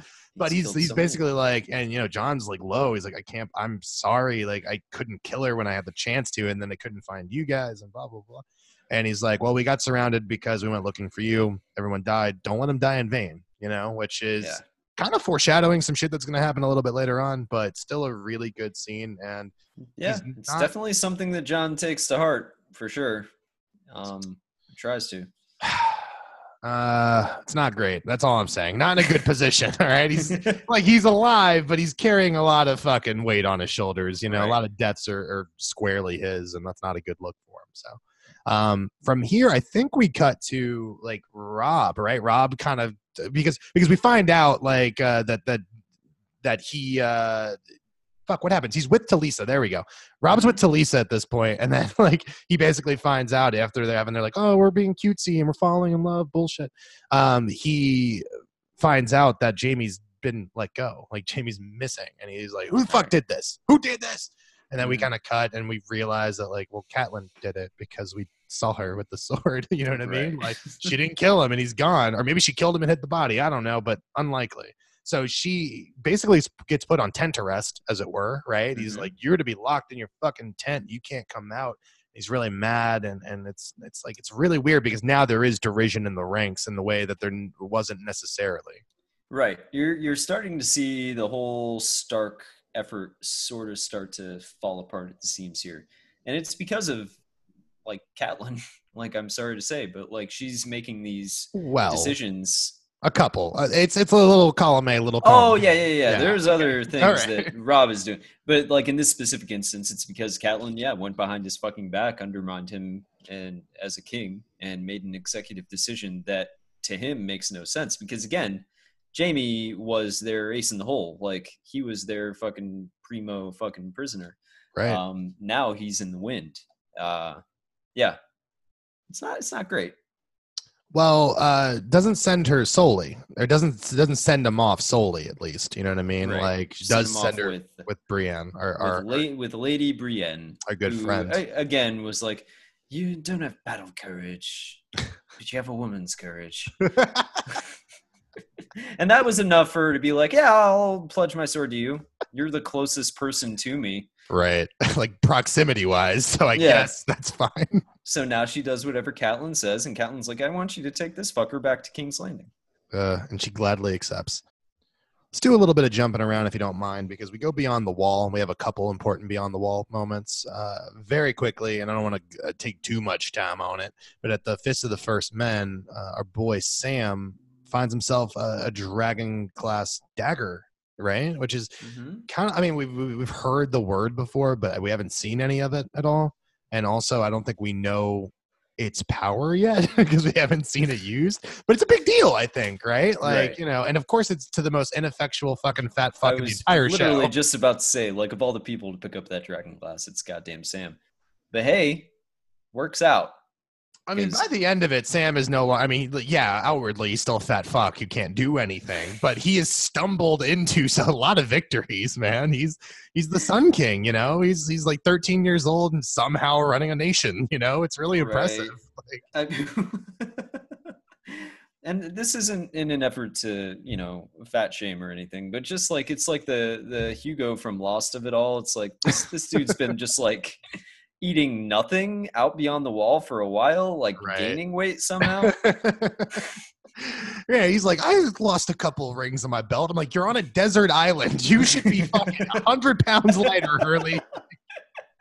oh, Hurley, I called him Hugo. Yeah, what's his Uh, name? His real name's Hugo. You're fine. Uh, oh, okay, I did it. You nailed it, man. You did it. Yeah, Lost cast. All right, Uh, season be- five of Lost. What are your Dude, I- thoughts? that's the next one, dude. I can't wait. uh, but no, okay. So also beyond the wall, we just have a very brief moment where uh, Qhorin has a brief moment to talk to Jon, and he's like, "Listen, like Mance is planning to march on the wall. This is a motherfucker that needs to be dealt with." Uh, and I need you to be prepared to do what needs to be done. Wink, Yeah. wink. You know what I mean? like very Jon's like, what? yeah, just took a big old dip in the lake of foreshadow there. and like, you know, it's good. And Jon, in all earnest, is like, I don't understand. You know, like he doesn't quite get it, which is amazing. Um, but it's important because it's leading us to a point, right? As of Right. right now, he's alive because of his name. Uh, and because he didn't kill Ygritte, that bought him a little bit of goodwill. And so now the plan has been like, well, the seeds are being planted for like, how do you fully get these people to embrace, not embrace you, but not kill you, like to Yeah. to let you live long enough for you to carry out your duty of taking Mance out if possible. So Right. it's a pretty big scene. Yeah, no, Qhorin's definitely. Uh, this is the start of like his little gambit here is to kind of like you know just betting on Jon Snow, who up until this point, from Qhorin's point of view, has not exactly been a fucking prize pony. Um, but he's the only pony he's got because like if Qhorin um, goes all the way to the Wildling camp, like right. he's not only dead, but he's gonna die in horrible, painful ways. Right, exactly. Because this is uh this is the the- I don't want to say the Yeah. boogeyman, but he's a guy who's yeah, effectively he's- like, killed he's these people. effectively the boogeyman. Yeah, like uh, of any uh, ranger in the Night's Watch currently, he's the one with the highest body count. Like he's the most respected ranger and the most feared. Um, Right. So he knows he can't go back there. He can't do anything to get to within an inch of uh, Mance Rayder, Right. Within a mile, I should say. Um, Um, but Jon Snow, on the other hand, he could. Yeah. he's he's green, man. He's a fresh face. he hasn't been corrupted yet. Ygritte kind of likes him. So uh, what, what that scene setting up something that's obviously really great. Let's quickly jump to Harrenhal. There's a lot is going on in Harrenhal, but it's very Mm. quick to kind of talk about. We so love jumping to Harrenhal, man. I love it. It was it's great, though. Tywin, bro. it's it's like uh Tywin, I shouldn't like you so much. And I feel like this is how people become Republicans. They're just like, well, you gotta love the moxie, all right? uh, but so in Harrenhal, there's like another war council, and you find Yeah. out that like uh, Sir Kevan Lannister is saying like, listen, if Stannis, who's two days away, if he gets there, uh, and he lands on the beach, King's Landing will fall in an hour. Like this is not even a big deal. I mean, it's- like they, they're gonna make easy work of your fucking defenses. And as much as Tyrion is trying to, you know, set everything else up, and that's another part of the, episode we'll get to. But a lot of studying by Tyrion in this Yeah. episode, just like I got to figure this out. Um, it's a very good Tyrion. Go fuck yourself. Anyway, so but but uh, beyond that, like Arya It is just sounded like Liam Neeson again. no, it didn't. it didn't sound like Liam. Uh, all right, so uh, Arya at the same time is about to miss her opportunity to uh, to get Tywin, even though she like feels a kinship with him. At the end of that fucking war council, he essentially is like, "We kill these fucking Starks." like, Yeah. like reminds her that even though, like, uh, yeah, there's It's some like, oh yeah, this here. is the Yeah. yeah. The big This bad. is the linchpin. Yeah, we gotta kill this bad. fucker. This is So- the power behind the power. So she's he's about to ride out. In fact, he fucking rides out. Like there's this whole scene where she's looking for Jaqen because she's like, I need to give him a name, and Jaqen's right. just not there. Like there's a couple scenes. She's like, Where is where where's he at? They're like shrug, like they don't know. Um, and it, like bothers her. He gets out of Harrenhal, and then of course Jaqen shows up. You know what I mean? Like she's Yeah. like, But you need to get him, and he's like, But but he's gone. Man is gone. You know, like he's Yeah. like, I can't fucking help you or whatever. And she's like, but he's going to take his forces to go fucking fight my brother. Like, you need to do it. And he's like, yeah. look, you can say his name and I'll kill him, but you know, the death Yeah. is certain. The time is not. like, you can't be forcing This this, is, shit. on, this is on Jaqen's time. You're on Jaqen's time now. Come on, man. What are you talking about? You already made me kill that one jabroni on your time. Like, Which is true. Like, god damn it, I give, I'm giving you a gift, and you're demanding that I give you overnight delivery. Like, go fuck yourself, man. Like, so Arya's learning some very hard lessons about time management. well, And she's mortality. a she's a, she's a Whatever. dick bag about it though, because she's like, I need a name, and and then she's like, Jaqen H'ghar. He's like, you do not make a mockery of me. like, Yeah, he's sounds like Maurice from that give- from the and fucking give a man his own name. Like just just the the face he has where he's like, "Fuck, Yeah. I never thought anyone would do that."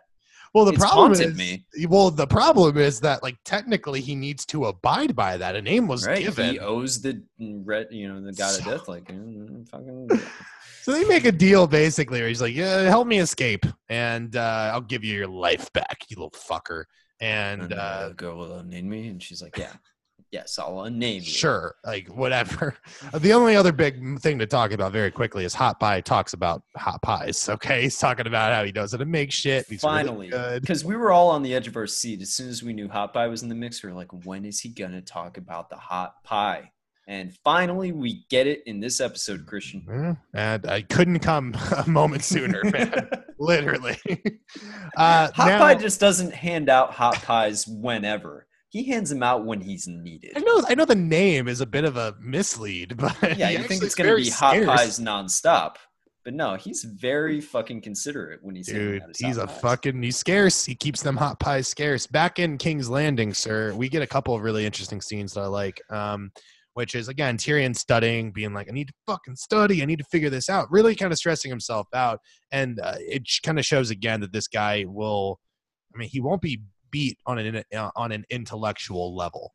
You know, he will read every book. He will think will, every stone will be unturned uh, in order to try to find that proper defense. It just shows you the kind of like tactician and mastermind he is.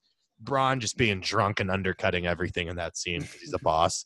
But this brings me to the scene, a couple scenes I want to talk about, which is again Tyrion and Cersei. Which again, by proximity, we don't want to spoil too much of what happens in later seasons, but these characters are removed from one another for a considerable amount of time. You, I, f- I forgot how much I loved these two in a room together, man. Uh, and season two gives you so many of those moments. Uh, one of them is just him kind of talking about Joffrey and how like like I, he's 17 i know but he's also a bitch and like uh but he can't be a bitch if he's a king like king's Right. got to go out there like people will fight harder more emboldened if their king is there fighting beside them and she's like no like people are gifted uh, and he isn't like basically Yeah. and he's like he's gifted in other Jaime." ways. Yeah, like think of Jaime. Jaime at 17, he was out there fucking fighting people. And um, you know, Yeah. it just doesn't fucking do it. Like again, she doesn't want to let go of her baby. She realizes that he's a menace, but she ain't ready to like pull the plug on her son, you know? right. Um which is a pretty fucking big scene. And again, don't let lest we lest we forget, sir, that she's still sore about Myrcella being taken away. You know what I mean? Like yeah, she is she is not happy about it.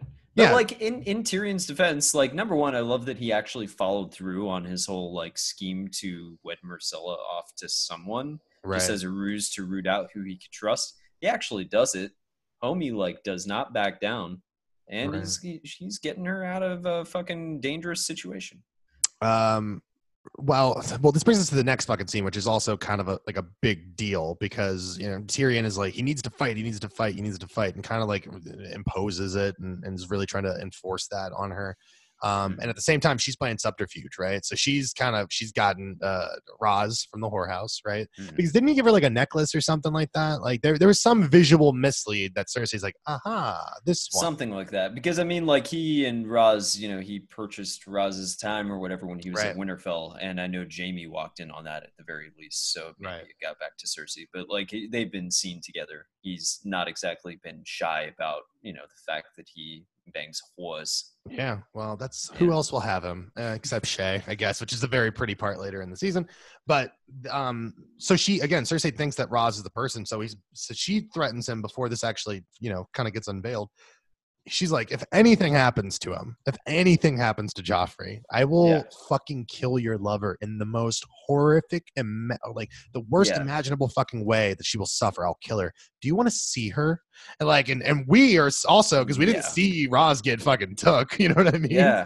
I'm like, oh shit, so this is all like, "Shae, bad. she's got Shae, and like Cersei is enjoying every second of this so fucking much. Like this is the most genuinely happy I have ever seen her. Is when she thinks that She's she like a fucking Tyrion's toddler lover. playing with bubbles. Yeah. Like this is her bubbles. She's Pop, what? and and you know, again, let's give credit where credit's due here. So the big reveal. Do you want to see her? And brings out it's like a battered fucking Ros, very sad, Yeah, fucked up. Um, and Tyrion has to play this well Yeah. enough that she believes that Ros is right. the lover, while also being surprised enough to be like, Ros, I'm fucking sorry. I got you. We will deal with this at a later time. Don't fuck me over here. Uh, yeah, like it's such a balancing act. It's really wonderful, man. And um, yeah. kind of kills it. Can we also just say poor Ros? Like even just up to this point, since she's been in King's Landing, it's been nothing Right. but a shit show for her. Yeah, no, it's not good, right? Like, she was supposed to come to come here to have a better life, and uh, yeah, she was just trying to find like a better whorehouse Right. that wasn't the northern whorehouse. Um, you can only go so far in a northern. and instead, you know, she, she gets doesn't hired the by the whore in a king to pond. beat up another hooker and do horrible things, and she gets beaten up and gets held prisoner by the queen. right? So she's on every monarch's shit list. Yeah, She's okay. just a, she's just a young businesswoman, Christian. She's just trying to make money. An know? entrepreneur trying to hustle, okay, trying to hustle her goddamn way. It's so fucking fucking punished left and right for it. It's not great.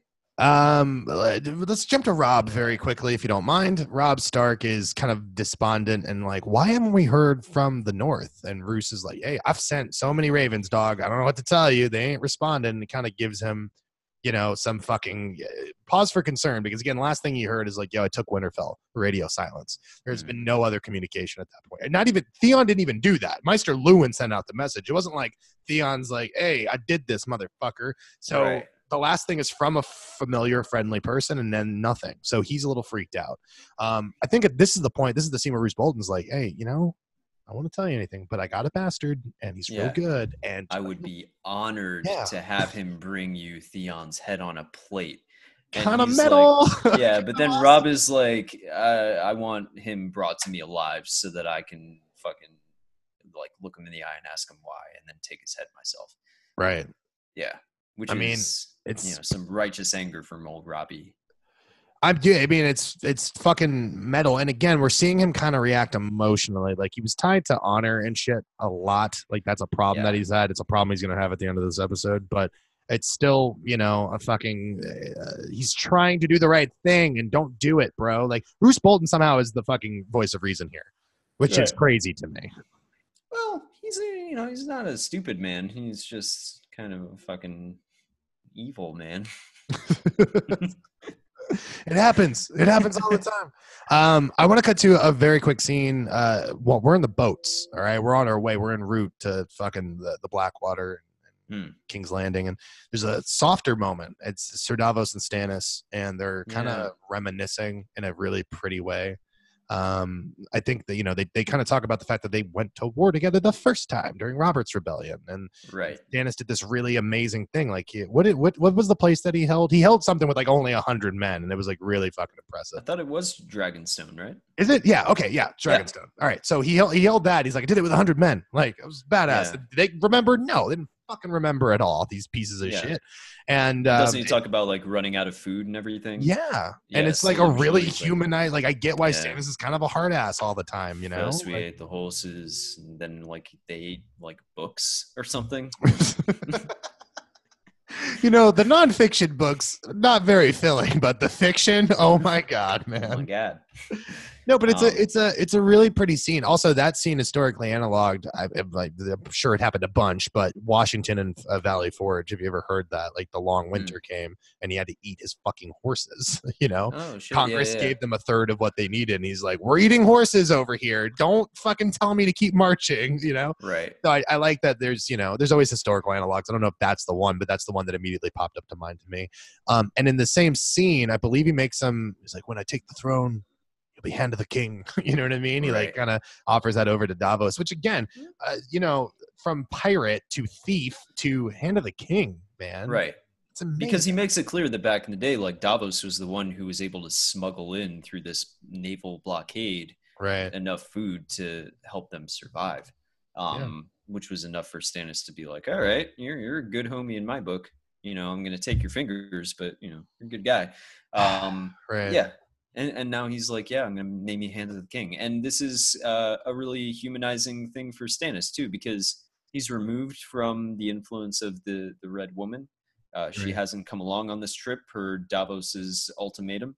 Um and we're just seeing two homies like uh forge a new path forward. And you're like you know what? Maybe it wouldn't be such a bad thing Right. if uh if davos is the one who's like on stannis's side. Because clearly stannis has a code that he lives by Yeah, I mean he's oddly fucking honorable. Like it's everyone has a code, and you don't always have to agree with it. But it's interesting that there's the old guard and the new guard.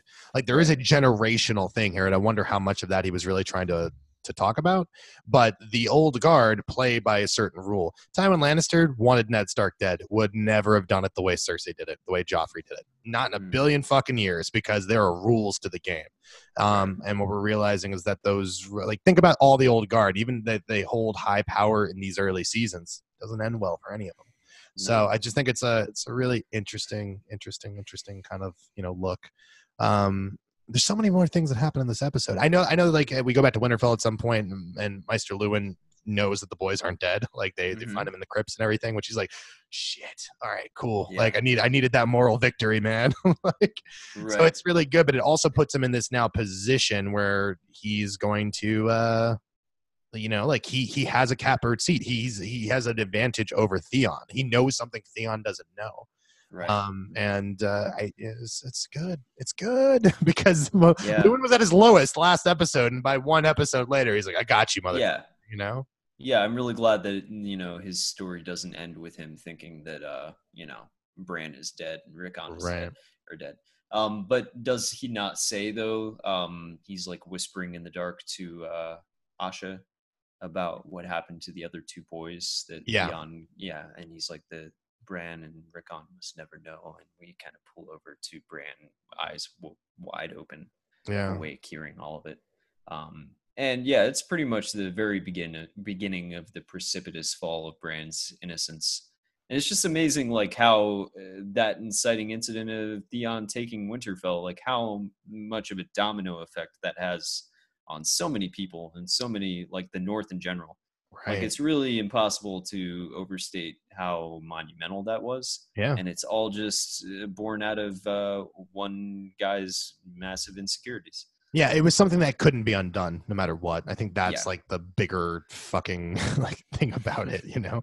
Um right. I, I I hate to do it, but we have to go to Qarth really quick. All right. So in Qarth, Dany's like, My dragons, where are my dragons? And, Classic and people Dany. are like, Leave Qarth, man. You know, people people are going to ask the poor, just fucking get out of here. Like, literally, Jorah's like, listen, your Yeah. life matters more than these fucking dragons.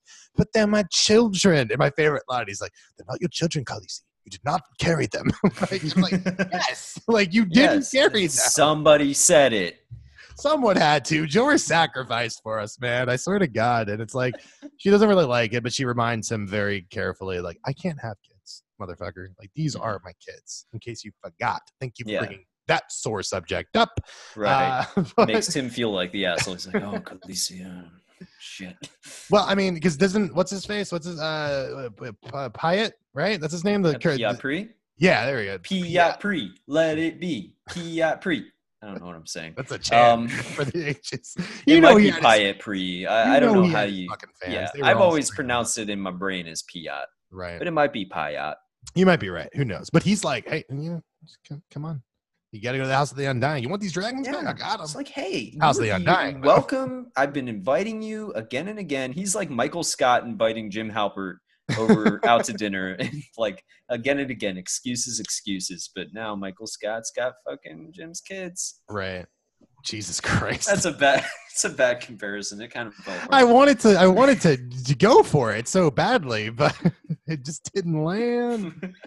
Ugh, man. Um, I'm trying to think. Is there anything? Is there? Is there any last thing? I think we pretty much nailed it. Yeah, because the last scene, I'm pretty sure, is just the kids being like discovered alive and him hearing all Right. that shit. Yeah, no, it's pretty much just Jorah like agreeing to go to the House of the Undying with Daenerys Right. is what we should generally mention. Um, Arya kind of waltzing out of Harrenhal after Jaqen H'ghar uh, orchestrates that escape for them. Right. Right. Yeah. And um, I think that's pretty much everything of note that happens in old Epi 8. Um, Because we are leading again, we should really mention that uh, uh, I think we skipped over a brief scene with Tyrion and, and Varys, uh, just kind of like looking out Yeah, looking at the, yeah, battlements, you're uh, right. You know, the bay and everything, and talking about the coming invasion. Um, and Varys does bring up the fact that Daenerys, the girl in the red waste, is now in Qarth, and she Right. lives. And and Um, well, he also is like, should be years before these dragons Yeah. can do anything, but Right. you know, yeah, and, and that was like a good like reminder to the audience, like everybody, like, yeah, Right. she's gonna come in and fuck everybody up in season three. Like, no, a couple more years, no, we got some time. The showrunners are saying. which is what we Um, needed, man. But listen, uh, all of this has been table setting leading up to effe- effectively this moment, in my opinion, which is this whole this whole season has been leading to the the big battle of the the culmination of these things. right? We started the off with bunch Battle of Blackwater. Yeah, Renly's fucking gone. Mance is still not playing the game yet. You know what I mean? Stannis is now fucking. uh, He's gonna be there. He's gonna. He's gonna show up at any point, and that brings us to episode nine, which of course is uh, Blackwater. Blackwater. So th- this is, um, you know, much like the episode nine holy shit moment. Most most shows will will take you to the finale, give you a cliffhanger, and be like, "Well, come back." Game of Thrones really has subverted that pretty much its entire run. That episode nine is the holy shit, what the fuck moment, and then they always are patient enough to be like, "All right, let's talk about what happens after." And Yeah. episode ten is usually that. This Yeah. one, like I said, ep- uh, season one is the Ned Stark death. Season two is the culmination of the of Stannis's uh, march on King's Landing. Right. Yeah, we're finally seeing it come to fruition in this episode. And this is um, the biggest, at least up until this point, the biggest budget by far episode of Game of Thrones. And the biggest just set piece battle, biggest anything. Right. They brought in Neil Marshall, of all people, legit Hollywood director, to come to and pull it off. these. Um, Yeah. and uh, also just the creative behind the scene things. Martin adapted his own story for this episode. He's the writer on this episode, which I think is like nice. like they Yeah. tried to they tried to throw him a bone and they gave him a really important one and he kind of fucking killed it because uh for being a spectacle, for being this like essentially a, a hour long set piece, because it kind of is, they Yeah. give you so many different character moments, and I just kind of want to jump in if you don't mind, because war is imminent, but what, we, what we're doing is we're having these quiet moments before the war, and we kind of go to everybody. We see uh, Sir Davos is having like a, a moment with his son, which we've heard about, but I hadn't really seen too much before this. You know what I mean? Right. We just know that his son, I think it's established before now that his son is an avid follower of the Lord of Light, has fully given himself over to the cause, and Davos is not one to begrudge any man for his beliefs, isn't Right. all about it, but he's like, okay, you know, you're you're a man now.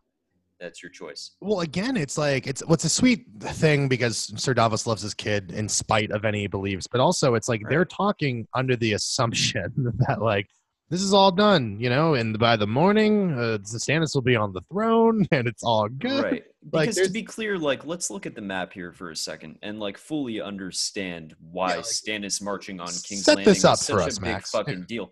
Um, he has like successfully not only like he has his bannermen, he has Renly's bannermen who have migrated over to his army. So he has a massive army, naval superiority, and the Lannister army is spread thin, fighting Robb Stark in the north and middle of the country. Right. Um, so there's barely this is undefended land, much like Winterfell was kind of a vacated area for Theon to take over. King's Landing, all they really have is the uh, you know kind of skeleton crew army in the city, right. and um, the fucking walls of the castle in the city. Yeah. Well, and, and it explains some people's actions, right? Because Right. we, we cut to Tyrion really quickly, and it's very reminiscent of season one's night before the battle, right? Where Mhm. he's lying there, but it's the same company. Shae's there, and, and he's obviously worried, and he's just like, if the city falls, like, Stannis will fucking kill any Lannister he can find. Like, and especially Right. me. He knows I'm like running shit in King's Landing right now. You know what I mean? Yeah. So and- it's definitely weighing on him. And it's not just Stannis killing the Lannisters and the characters we know, but we've also been introduced to the common man more in this season. The common man is royally fucked if Stannis' army gets through those gates. And he's going to attack the Mudgate, which was established in the previous episode. I don't know if we talked Mhm. about it too much. Um, but it's a pretty vulnerable area that he can kind of gain access into the city. Right. Um, so like the common man's gonna be fucked, and they talk about like how you know when a siege happens, thieves love a good siege because they start hoarding materials, and then when all the dust settles, they're the richest man in the city because they have all the resources. right. Um, so yeah, a siege is not going to be good. There's going to be rape, murder, pillaging, etc. Uh, Stannis might be honorable, but his men probably aren't.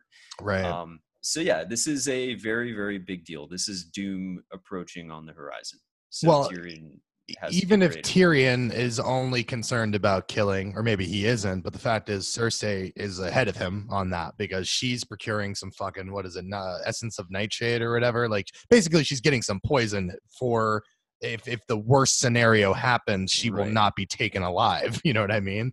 But Yeah. not specifically her, her kids. What I think is what she's more concerned about. Yeah, like what's the saying? Like one drop will make you drowsy, two drops you'll fall into a nice restful sleep. I like that whole thing because then Yeah. uh, is just like, and 10 dro- I know what 10 drops will do, you fucking idiot. like she basically calls him that, which is great. But yeah, so it's like, yeah, look, it's it's like a sleep aid, but like most sleep aids, if you fucking abuse it, you can die from it. And Right. That's clearly what her intent is. It's really interesting. So again, we've seen Davos have a quiet moment. We've seen Tyrion have a quiet moment. We've now seen Cersei not necessarily have a quiet moment, but taking the precautions that she feels is necessary in case She's the worst preparing to happens. die and take Right. her child with her.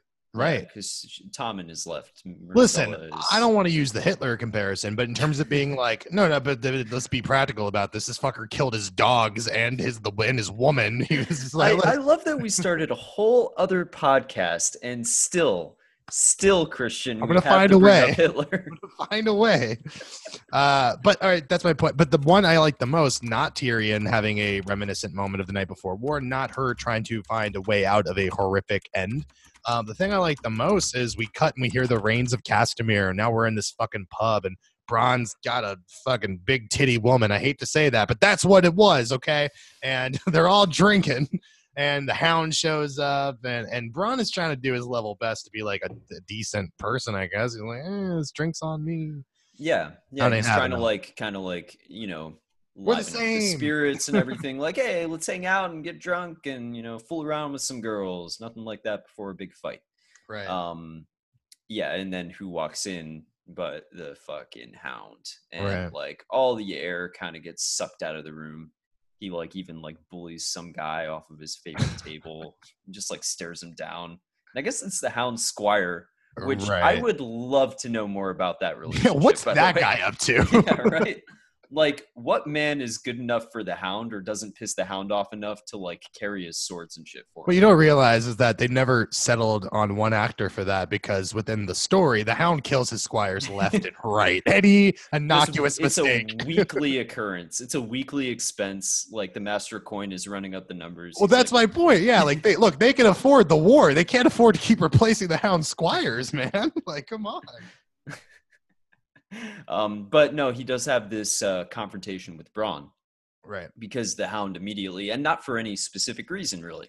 It's because the the hound sees Bronn kind of being a man of the people and being jovial and being this and being that, and to the Hound, I, I, don't know. What was your take on this? Uh, it, it, kind of read to me like the Hound was saying that Bronn was being false up to a point. That this jovial thing, that's just a fucking front. You're a killer, just like me. Uh, don't uh, well, act like you're different. Yeah, I mean that's certainly part of it. The other part of it is just him measuring himself up against someone else. Like I honestly think it's a it's a like you think you're better than me because you can kill people and still be happy and jovial and a people person. Like right, ah, uh, you're you're it's a it's a front. It's a farce. You're doing this because you don't want to deal with the reality, which is that you and I are the same and we get there's a great moment where he's just like i'm just like you only i'm bigger. And yeah. you're smaller. He's like and i'm faster right? Like they have right. that back and forth. Bronn ain't gonna be bested which is my favorite part of it. And there's this literal fucking there's a standoff. Yeah man. To, like he's fucking gripping his dagger behind his back and everything just ready to go. And then horn, bing, horn bing. sounds. Yeah, yeah, right. The fucking the bells bell. start yeah. ringing, and I like that because then we cut to Varys and Tyrion, and and Varys is like, "I've never liked the bells. like the bells only ring when something bad's happened. They only bring bad news, basically, right?" Yeah. And I there's this one part, which I I got to ask you this question, but there's this one part where Podrick's helping him with the armor and mm-hmm. shit like that, and he's like, um Podrick, like feigning that he doesn't know. And yeah. it's like, oh, that was cute, pretending like you yeah. don't know the name of every little boy in town. He's like, I don't nice know what you touch. mean. Yeah. I know that you know precisely what I'm referring to. And so my question to you again is like, uh, this is not the first time someone has been like, yeah, Tyrion likes to fuck, or uh, Varys likes to fuck little boys. And I'm right. like, but he can't fuck little boys because he doesn't have the equipment for such a task. But that doesn't mean he's not doing something nefarious. But think about this because it changes how you feel about a character who is probably one of my favorites in the entire mm-hmm. show. But uh, if he's touching little kids, that changes things a bit. uh, yeah, I mean, there's there's the you know it, it's always been kind of a suggestion by people, and I think that that's really just tied into his otherness in general. That he's right. a eunuch, that he's from a foreign land, that he's strange, that he knows all right um, and the fact that all of his little you know his little birds uh, whispering in his ear are usually young boys um, but i don't think that he's up to anything uh, fucking nefarious i could be wrong i don't think show Varys is up to anything nefarious Book Maybe, Varys remains yeah, Book to be Varys. Yeah, yeah, yeah, I was gonna say. I mean, because in the same scene, he's like, uh, "I've ever told you how I was cut." You know yeah. what I mean? Like they can, they, they're they're hinting at this much deeper fucking story with Varys, which is really really interesting to me. Especially yeah. gets all gets fucking really touched upon in the next season, which is why I'm really excited to talk about it. Is at least they're bringing it up here. Yeah. Um, but next beyond that, a big one beyond that one, I mean, just like the back and forth with him and Tyrion. Tyrion's just like, I don't think I can necessarily do this. Like, mm-hmm. and he's like, well, let's hope that you're wrong because yeah. you know the city needs you, and I believe, I truly believe, and I believe that Varys believes this. You're the only man who can save King's Landing. Right. You know what I mean? I, I don't think Varys is too worried. Varys is a is a, for lack of a better word. I certainly don't feel that mean this in a disparaging way, but he's a cockroach. Like he can he can fucking survive it all. He'll land on his feet in a way. Right. You know what I mean? Him and Littlefinger are very similar in that way to me. So it's like I don't think he's worried about that, but he's talking about what's good for the realm. Stannis is not good for the realm. Joffrey ain't necessarily good for the realm either. But and all, especially from Varys's end, he knows that uh, Stannis is being advised or being um, you know manipulated by the Red Woman, right. and that exact magic is what led to his castration. Um, so he immediately doesn't trust anybody who practices that kind of religion. Of course. Um, so, yeah. so the idea of a king um, who is following this extremist religion that allows that to happen to a young boy or to anybody he's like nah that that wouldn't be good. To say the least. Nah dog from there, like we cut to a couple more quieter moments right before things really pop off. Uh, Bronn and Tyrion have a moment where he's just like, uh, you know, basically like, "Be safe. I'll see you after the battle, my friend." And he's like, "Oh, we friends now." And he's like, "Of course we are. Just because I pay you doesn't mean we're not friends. Doesn't negate our friendship." And Bronn enriches is, it even. yeah, those two are perfect. Uh, yeah. Again, there's a reason that they were they were put together immediately, and uh, it's such a good little part. The other part I really love about that same scene is Sansa being hilarious out of nowhere during this episode because she sees Joffrey and Joffrey's like, "I've got a new sword. It's called uh, what is a Heart Eater. Kiss yeah. my sword." And uh, when I come back, you can kiss it again. And then she's like, "Oh, so you'll be fighting? That's what you're going to be doing." And, and Just she's like, immediately challenging him. and he's like, "Oh, I don't tell my battle plans with stupid girls." And he's like, "I am stupid. You're right. So of course you'll be in the vanguard fighting." like, just being such an asshole. And I'm like, Sansa, Yeah. clearly not the time, but I love it. You know what I mean? yeah, exactly. And there's that great scene with Tyrion, and Tyrion's kind of like, giving her like the the goodbyes as well. He's like, "I pray for your safe return." Just Yeah. as I pray for King Joffrey's, which just like, well, clearly, like she doesn't, she thinks really badly of Tyrion still, which is sad because I Tyrion's, mean, naturally. I get it. yeah, which is- he's the twisted demon monkey behind the throne. Yeah, Right. like of course. Yeah, no, like uh, Tyrion is often, uh, you know, just seen as the short Lannister. And the. Lannisters are all dicks. They're all the same, yeah, which is sad because all they see is a dwarf and instead of who he is. But regardless of that, um, Sansa then has a moment as they're walking away with Shae. I think it's like, "Don't worry, uh, he'll he'll be back," or some shit like that, or like maybe he won't come back. And he's like, "He will." Like the worst ones always come back, which is uh, obviously true, which is the sad Yeah. fucking part of the world. But again, very emboldened in the first part of this episode, not so much when the siege begins. Uh, and Mm. we're we're literally almost there. Uh, now we're on the fucking the, the bridge, right? And now we're preparing. We're we're looking for the boats as they come on because when the bell started ringing, they were Yeah. like, "Oh, they want to play music. We can play fucking music." Boom, ba boom. They got the drum guy going on. This is when the Mad Max Mad guy yeah. would really be fucking killing it. You know what I mean? So now the fucking things are going on, and and he's asking a question, and fucking Tyrion is like, I ain't got time to listen to your fucking questions, Joffrey. And he's like, I'll cut you in half. And he's like, then I'd be the quarter man. Okay. Like he's got jokes when fucking war's about to jokes for days. Jesus fucking Doesn't have the Christ. same ring to it. I love Yeah. it. Um, and this brings me kind of to the big spectacle of it all because now we are in the positions we are waiting for the ships to come. Uh, and in terms of spectacle, this is going to sound weird. Reminded me of a scene of the last Star Wars movie. There's a Hmm. scene where uh, the, now we see the ships are coming, and uh, and Joffrey's like, "Fire! What are you doing?" And he's like, "Fucking hold! All right, I got this. I've read a Hmm. book before." And uh, he sends just the one ship out there, and obviously the wildfire is fucking leaking, and Davos sees that. And just like when he gives the signal, and homie, it's Bronn, right, who shoots the arrow, unless I'm Yeah. incorrect. Uh, Well, I, I do want to make one quick point, and I'm sorry, I know you're getting no, geared no, up here, That's fine. but um, I promised I would in the first episode of this season. Uh, the old man who makes the wildfire is so fucking happy. yeah. Like the look on his face. Well, he just pops up out of nowhere too, right before he, like, that arrow. literally pops up behind a fucking short wall and is just like he's literally like Igor in Frankenstein or some shit. Just so happy to see his wildfire get used. Oh, yeah, it's his life's all his work, fucking man. life's work, exactly. Such a minor character. I missed it on like the three times I've watched this show. Uh, I saw it this time. It was so fucking good. Anyway, And It sorry. was well worth it. No, it's no problem. I mean, it, it, that is a big moment for the comedy, and there was like a lot of comedy in this episode for no reason.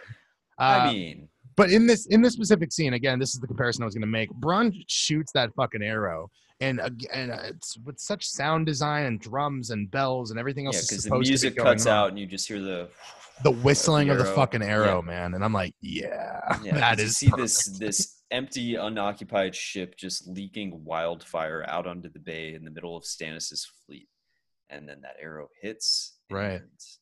And- which also uh, just from just from a recollection standpoint was used far earlier in the episode than i remembered. I forgot that that, that was the first shot of the war like Yeah, and when that happened stannis is like oh, the half man used his trick. He can only use it once. And i was like yeah. That's right. It, it is unfortunately the only thing that Tyrion really has.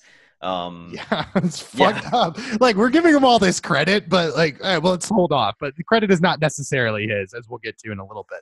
What i like about the wildfire thing as well is just uh, a lot of perspective shots of seeing the spectacle of the wildfire. The one that mattered the most to me though was the hound.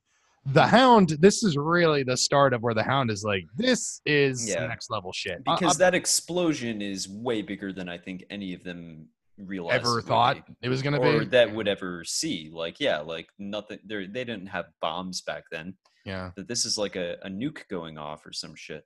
and beyond the actual initial carnage uh, in by the way the witch we see davos get thrown from a ship we also see his son presumably die um, Yeah. he does, but we don't see it necessarily. Uh, but but just that shot of the hound when he's Yeah. listening to the people burning still, like in the water. Right. That look he gives, you're just like, oh shit. like Yeah. it really again that dude's a wonderful actor but he sells the horror of that moment and pretty much from that moment on you see him progressively be more horrified by the terrors of war in a way that he has shut himself out like he's Right. never been a big deal to him you know he's a killer he just had that conversation with bronn and yet in this moment it's some next level shit that even Yeah. he can't deal with Well, it, it takes him right back to being a, a scared little boy who's being pushed into the flames by his brother. Right Um, and you see him; he just looks like a, a scared child for just a moment. This big, Right. tough mm, instrument of violence. Yeah. It's no it's it's a wonderful little scene and again i already said the line but stannis is like ah well you can only do that once let's go get him and Yeah. And they're all just like, but they got archers, and we got to take these small ass rowboats. Like hundreds are gonna die. And Stannis Thousands. love it. Listen Yeah. again, I just love how he's he knows thyself. All right, he's not gonna bullshit. He understands like contrition is half the battle. You know, and what I mean? again, like big ups to Stannis for like contrast to King Joffrey. Like this episode does really well. Um, without saying yes, it, I was gonna say like. Mhm. you know Joffrey being a fucking coward. Stannis is like getting on a boat as he's saying thousands will die, and Right. like heading to that shore. It isn't like, the no next scene. It isn't the next scene, but let me jump to it now because when Stannis actually, first of all, yes, he's the first one on the boat, the first one off the boat when they land, the first one up the fucking ladder. Say what you want. This guy's a fucking badass and he's not afraid to go out there and fight. And that's like such a stark contrast because if anyone actually saw this, any of the people fighting realized their king's Yeah. a pussy. But this guy is over here like leading them into battle. You know what I mean? Like, And again, like all of this entitlement just coming from a letter that Ned Stark sent him once. right. all of that. Imagine getting that in the mail and be like, I guess I'm going to start a war against a nation.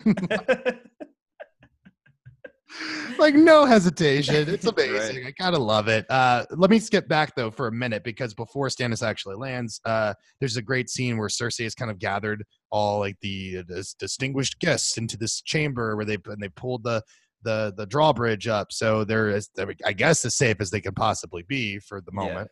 Um, but we get this scene where, like, again, Cersei just getting fucked up. Like, this really might be the beginning of Cersei just fully committing to alcoholism. Before she was like, I've had uh, three of five, but now she doesn't give a fuck. There's no judgment. There's no shame in her game. She I drinking. mean, I, love this is the season of alcoholic Cersei, and I and I love it. Like she never reaches these hilarious highs again. Right. No, you're absolutely right. Um, in that in that Cersei scene, there's a couple things I wanted to talk about, which is one, she there's a great line. The gods have no mercy. That's why they're gods, okay? Because Right. Sansa's over there praying for mercy and shit like that. And she's like, Oh, you're so Yeah. perfect. She's drunk and angry at the new queen, you know what I mean? Right, because she's also trying to inspirit all of the women that are in this uh, tower or whatever, Right. like trying to keep their spirits up and being like, "How about we all sing a hymn and all that?" And she's like, "You're so fucking perfect, you goddamn piece of shit." Well, no, it's really impressive because Yeah. even though Sansa doesn't do a lot of things right, she doesn't know how to play the game. She knows how to play the the, the role of the lady of whatever. Like well, she's because like, yeah. yeah, yeah, that's something she's been training for her entire life. That she knows how to do. Um, she just hasn't really had much of a chance to do it because she's too busy being a fucking terrorized prisoner of the Lannisters. Right. So, um, also, I was gonna say in that scene, she's low key a fucking feminist. She was just like, I never understood why they separated me and Jaime. They gave him a sword and they taught him to fight, and I was taught how to smile. And Right. like, you get that, like, I mean, again, there's not a lot of admirable characteristics about her, but you understand like what she's like. I could have. I could have taken over this whole fucking world if anyone just gave me half a chance, man. If we lived in a world where women weren't Right. se- second class citizens, and I think it's a really powerful scene. Well, as written in the books, um, interesting thing about Cersei is she's almost low key a misogynist, um, Oh, really? which is strange. Yeah, no, like there there are no other women that I can think of that she has a positive relationship with whatsoever that she respects or doesn't see as a threat or a weak or feeble minded person. right. And I think that a lot of that stems from the way her father raised her and the resentment that she has for, you know, like she she sees herself as the rightful heir to the Lannister, you know, lands and titles, but she'll never get it because, you know, she's a woman. right. Um, so a part of her hates herself and a part of her hates all other women. And also because of the prophecy that comes later, which we'll talk about. But wow, can't wait until we Yeah. get there. And we're we're like two seasons away, so Yeah. I think we're not going to get it for a while.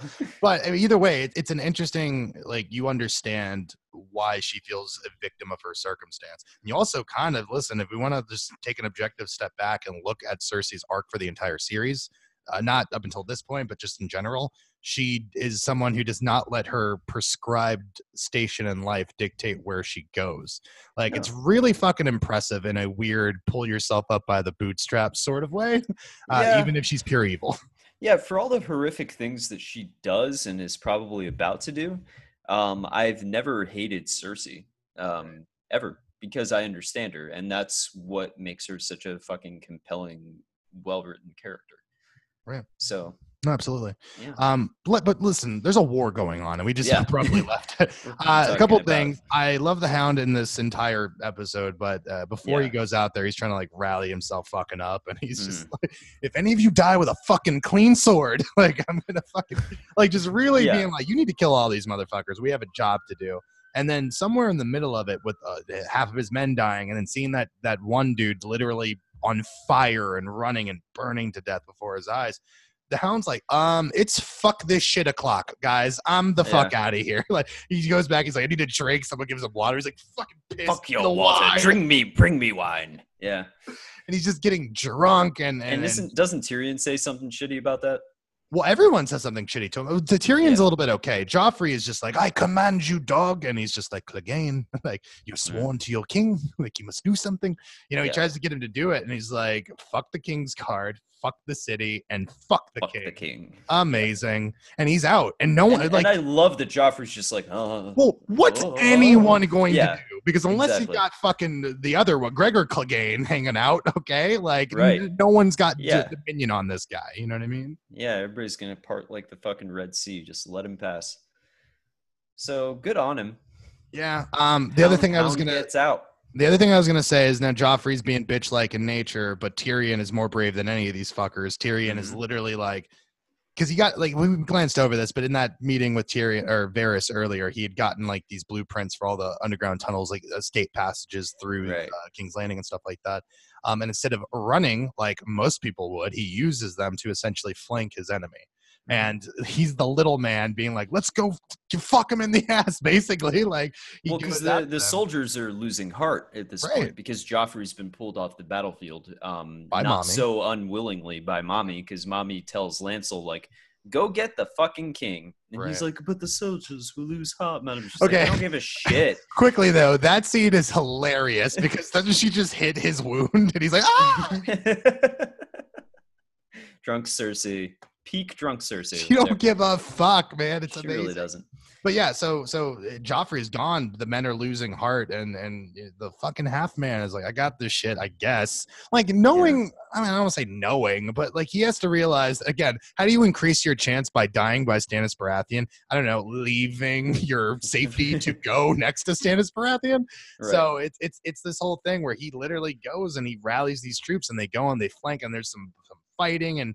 Everything feels good for a minute, and then like they actually beat them for a minute. They beat those the, the that first round, that first Right. wave of people, and you're like, oh and, shit. and they all cheer and they go, "Yeah, they we won!" And then they He turn and he turns around and he's Oh, like, "Oh shit." shit!" but I but I, again, it's just like we're talking about bravery here. This is a half man who was born into privilege, who didn't have to do a goddamn thing ever, but has more honor and more bravery than any of these people who are so like uh, people Yeah. are trying to write the narrative of Joffrey. Oh, he was he's got heart eater and he's so brave and he fought valiantly. Like th- there's a scene where Mhm. Cersei does that because. Uh, or not Cersei. Sansa does that because Cersei fucks off. Remember, she like Yeah, leaves and everyone there's like a little panic, and then Sansa has to be like, "No, it's all good." yeah. Our- our king is- fighting he- bravely. Yes, dude. Like creating the narrative. Meanwhile, Tyrion is literally doing it, and he's a fucking imp. Okay, like yeah, it's it's it says everything you need to know about that character. Um, Right. you know, show not tell. man. I, I really also is. love that Bronn is like, "I saw you kill a man with a shield once. You'll You're do gonna be fine." unstoppable with this. Which is good. I like that we get a little call back to the history. It's pretty good. Um, and that scene, that because again, like everyone's kind of gone away. Sansa ends up uh, seeing the hound. Remember, like the hound, she goes into a room, and the hound's just in the dark drinking like a fucking emo teenager or something. And uh, he, but he, he basically is like, I'm not with the king. I'm fucking out of here.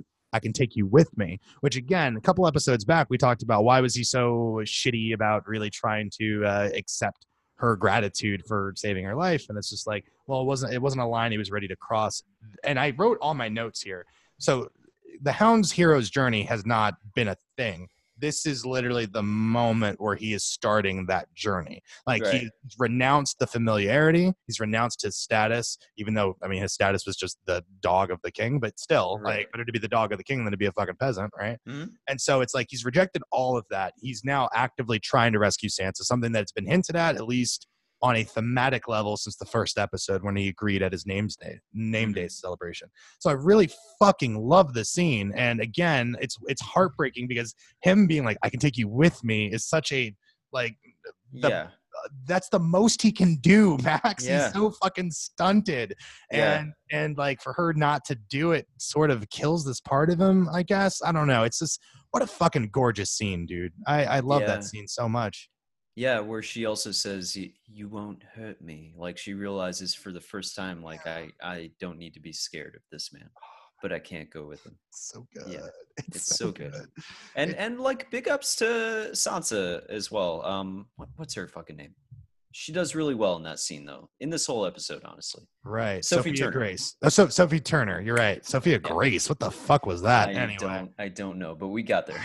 All right, whatever. It doesn't matter. Uh, so again, now Tywin's fucking fighting these last bit of people, and it looks really dire and shit's bad. And then, in fact, like, what's his face from the is the Night's Watch or the King's Court? I always fuck this up. I'm sorry, but the people, the, the, the gold, gold cloaks, yeah, yeah, yeah. Homie shows oh. up out of nowhere and right. like attacks Tyrion. Yeah, Tyrion like, like, smiles at him and he's like, "Wait a minute." gets attacked and it looks really bad. And again, I know that this injury is far worse in the book. I know that he like yeah. loses a nose and he literally hmm. becomes a monster, but but they yeah. don't do that. He gets hit perfectly like a Final Fantasy VIII and. I'm fine with it. Like Tyrion right. suffered enough. That was a bridge too far for he me. Doesn't also need to lose a nose. Yeah, because okay? he's literally got like a gaping hole where his nose is in the books now. It's like fuck, dude. Um, but he literally like one of the last things he sees because he's about to be killed, and then a fucking spear through the fucking Podrick, man, fucking Podrick. Like you know, yeah. again introduced early in the season. This is I told you this is a whole season of Chekhov's guns, right? Like the wildfire, the wildfire was going to. Podrick be, is the ultimate Podrick Chekhov's is the gun. Chekhov's he's wonderful. But anyway, so he's hit and he's losing consciousness. He's looking around and it looks really dire. And all of a sudden, like the, uh, some people are riding up, and you see the you see the lions on the fucking banners and you're just like, oh shit. And and yeah. like Tywin shows up. But you know who doesn't know that, man? Cersei does not fucking know that. And now she's right. got Tommen in the fucking in in the throne room and they're sitting there and she's telling her this this beautiful story about how like all the bears of the north and the foxes of the south you know it's like it's really beautiful it reminded me a lot of like oh you're telling your kids a bedtime story because you don't want them to see what's coming you know what i mean right. and the whole time she's getting the fucking like poison out and she's about to give it to him and then the doors swing open in the fucking last second and yeah. he comes strolling in fucking tywin tywin lannister we, we won the war is over and we have won. yeah, just kills it, dude. And, and it very fucking, quickly pours out the poison and and yeah. you know all that shit and just like God, man, just kind of cut to black. Um, but we should mention going back that yeah. you know just Stannis recognizing his defeat and just freaking the fuck out. Oh yeah, you're absolutely right. I forgot. I'm sorry. People did start like when when the Lannisters show up with the reinforcements, people start retreating, and he's he's up in the like tower sort of yeah, now, and he's just battlements and stuff. Stand yeah. your ground, and they don't stand the ground. In fact, two people just pull him away. Yeah, because like, no he's problem. like killing it. He's like killing dudes left and right. You're right. like, holy shit, this guy's a fucking warrior. Right. And like just dragging him away, like takes two men to fucking drag him back to his boat. Um, this was Stannis's best effort, and now a lot of his army has been decimated. His naval fleet is almost gone. Uh, right. This is yeah, this is not the turn of events that we. Well, let's say let's like let's put it this way, which is like, you know, he lived to, to fight another day, but the problem is this, as you very eloquently pointed out earlier, it's like you had the odds in your favor, homie. Like the, Yeah. the Lannisters were already stretched thin. You had the numbers. Now you don't have the numbers. You don't really have the the naval superiority anymore either. Like you lost every tactical advantage you had. If you were going to do it, it was going to be this time. And yeah, Right. you you're licking your wounds, and you technically can come back again, sure. Yeah. But that's like you've kind of fucked over your best chance, and it is a sobering moment to say the least. One that is reflected in the tenth episode, um, which Yeah. I'm ready to get into if you are, sir. Yeah, I just want to say really quick, like you talked about the structure of these seasons, and I really do kind of like, and I almost prefer that the tenth episodes are the way they are. That they're the Oh, of this is how the dust settles. This is us dealing with the aftermath of what happened in previous. right. Um, Well, it also sets up a lot of inciting incidents for the beginning of the next season. We don't Sure. waste as much time table setting, even though that this was such a table setting. The first half of every Game of Thrones season is table setting. Let me let me not mistake that. But it does help the urgency of the situation along much quicker. And season Yeah. three specifically starts off much faster because a lot of this stuff was already put into motion uh, at the end of the you know second season.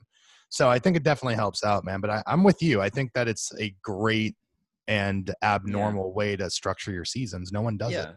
and I also kind of prefer the final episodes of every Game of Thrones season to the big event ones. Like I love the big event ones usually. Well, because you and I agree that the a show's at its best when it's people talking, and like, yeah, Yeah. th- that's cool to have a spectacle, but none of that matters if it doesn't have these moments. And so now, some cataclysmic event always happens in the ninth episode, and it Right. forces our people to sit in rooms and talk about it. Like, exactly. it's amazing. It's the best fucking part of it. Yeah. So that brings us to episode ten, which is uh, Valor Margolis. I don't, I never say that right, Uh, I Valor think- Margulis. Yeah. I, I got it. Uh, all right, coming. Yeah, I got it. uh, episode starts with uh like that lost shot of an eye opening. You know what I'm talking about? And Tyrion's Mhm. like, eh, all fuzzy and shit. And and he wakes up, and uh, I believe it's Uh. Maester Pycelle is just sitting there being a snarky little bitch. Like, because Oh, again, such a he's snarky little he's bitch. gone through some shit, so he is very happy to see Tyrion at, at, yeah, at a here. disadvantage because this is the same man who ordered him to be thrown into the black cells, which is not a fun time. We saw Ned Stark in there. right? He probably wasn't having a great time. He got his beard cut off. He, he spent a lot of time on that beard. I, I guess. the point is this though I, I found this a very interesting scene because the, the the information that you need to know about it anyway is that like oh these are your new quarters you're no longer hand of the king and yeah, and uh, Pycelle even says like, uh, "Not as much room as your last room, but I suppose you don't really need it, do you?" Right. uh yeah no it's a it's a really fucking good scene and it's sobering and what i was saying is like it's really depressing to see that tyrion this entire season was at the height of his power he was out maneuvering Yeah. everybody and now he ends it. immediately. yeah. Like, think about this. Homie went into battle because the coward king wouldn't do it. Before that, tactically, at least gave King's Landing a fucking shot because they didn't have one. If they would have landed all those ships, he did everything right, and, And now he- in one episode, he is back to the fucking bottom. He also successfully controls Joffrey to the best of his ability, like more than anybody else does, really. well, also um, when he was away, uh, got Dorne to be loyal to King's Landing. It's just Right. another big political achievement. You know what I mean? He fucking killed yeah. it. And he like held off Stannis's army better than anybody could have hoped for. Instead of him just marching up to the gate, like he, Right. yeah, like he did some shit. Did a good job. we cut from there, I believe, to the the throne room, and this is where a lot of shit goes down. Tywin, the savior of the city, the hand of the king, right? Just getting all these proclamations Yeah. and shit. Littlefinger uh, gets Do- doesn't Tywin like march in there in a horse with a white horse, but the opening shot is a horse just taking a big old taking shit. A shit. Yeah. Yeah. And then such a fucking G, such a power move to like not get off his horse. This is the king's court. He's just Right. shitting on the floor and then fucking riding his horse up to the king. And not It's even getting off, not ass, bowing, dude. not Yeah. kneeling, and then just turning around, waltzing out of there.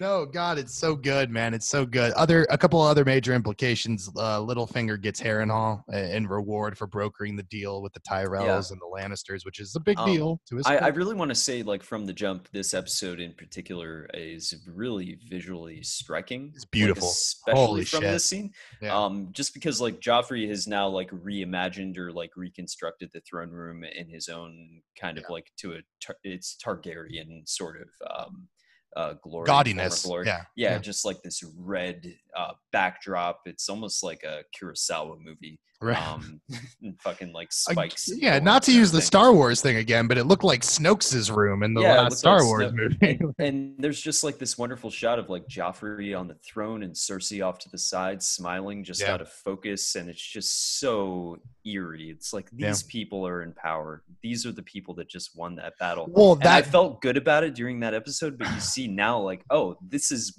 the results of Tyrion's success. Right. This is the result of Tywin's success. It's Right. this bullshit.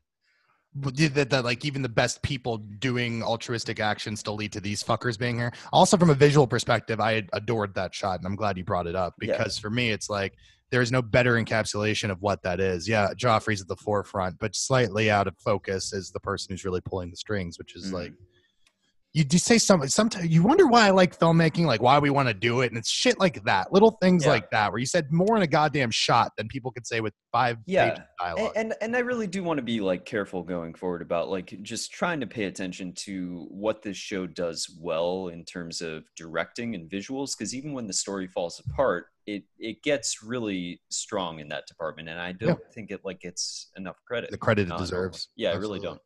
Um, Um, but yeah, so wait, uh, Littlefinger's been given Harrenhal. That's his Mhm. reward. Yeah. Uh, other big things uh, is is that Sir Loras Tyrell, because now fucking Joffrey's like, you helped us in our need of hour. If your family needs anything, just ask me. I got you. And he's like, all right, well, uh, my sister never banged that guy. he She does pure say it just like that. yeah, he's like, she's My sister cool. never banged that guy. She wants to bang Come you. Come on, don't What's you wish up? Game of Thrones sometimes just said it plain? Like, come on, Yeah, right. We, gotta, we gotta save time. Let's She get never rid of the Shakespearean uh, artifice here. need it. Uh, but yeah, so she's like, look, I mean, basically, like, I would love for you to marry. Uh, let's combine our houses. Margaery's available, and you're available. It's like, oh, she's pretty, but I'm promised to another.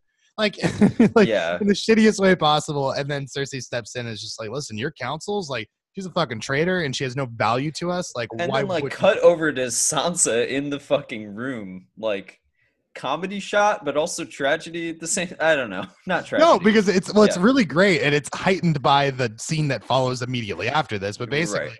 Uh, Sansa is dropped in favor of Margaery, Mhm. and Sansa's over there celebrate like the minute she can when she's out of view of people, she's Yeah. like, yes, like freaking the fuck out, like because in her mind she's free, not realizing. And I love that Littlefinger like puts her. immediately doesn't give her more than three seconds of joy before he's like, you know, Joffrey's not one to give away his toys. Right, and and Yeah. what's worse is again, what's kept you mostly uh, safe and alive is the fact that you were needed. Like, and now you're not needed the same way. No, so- for a master manipulator, he finds the creepiest way to say anything.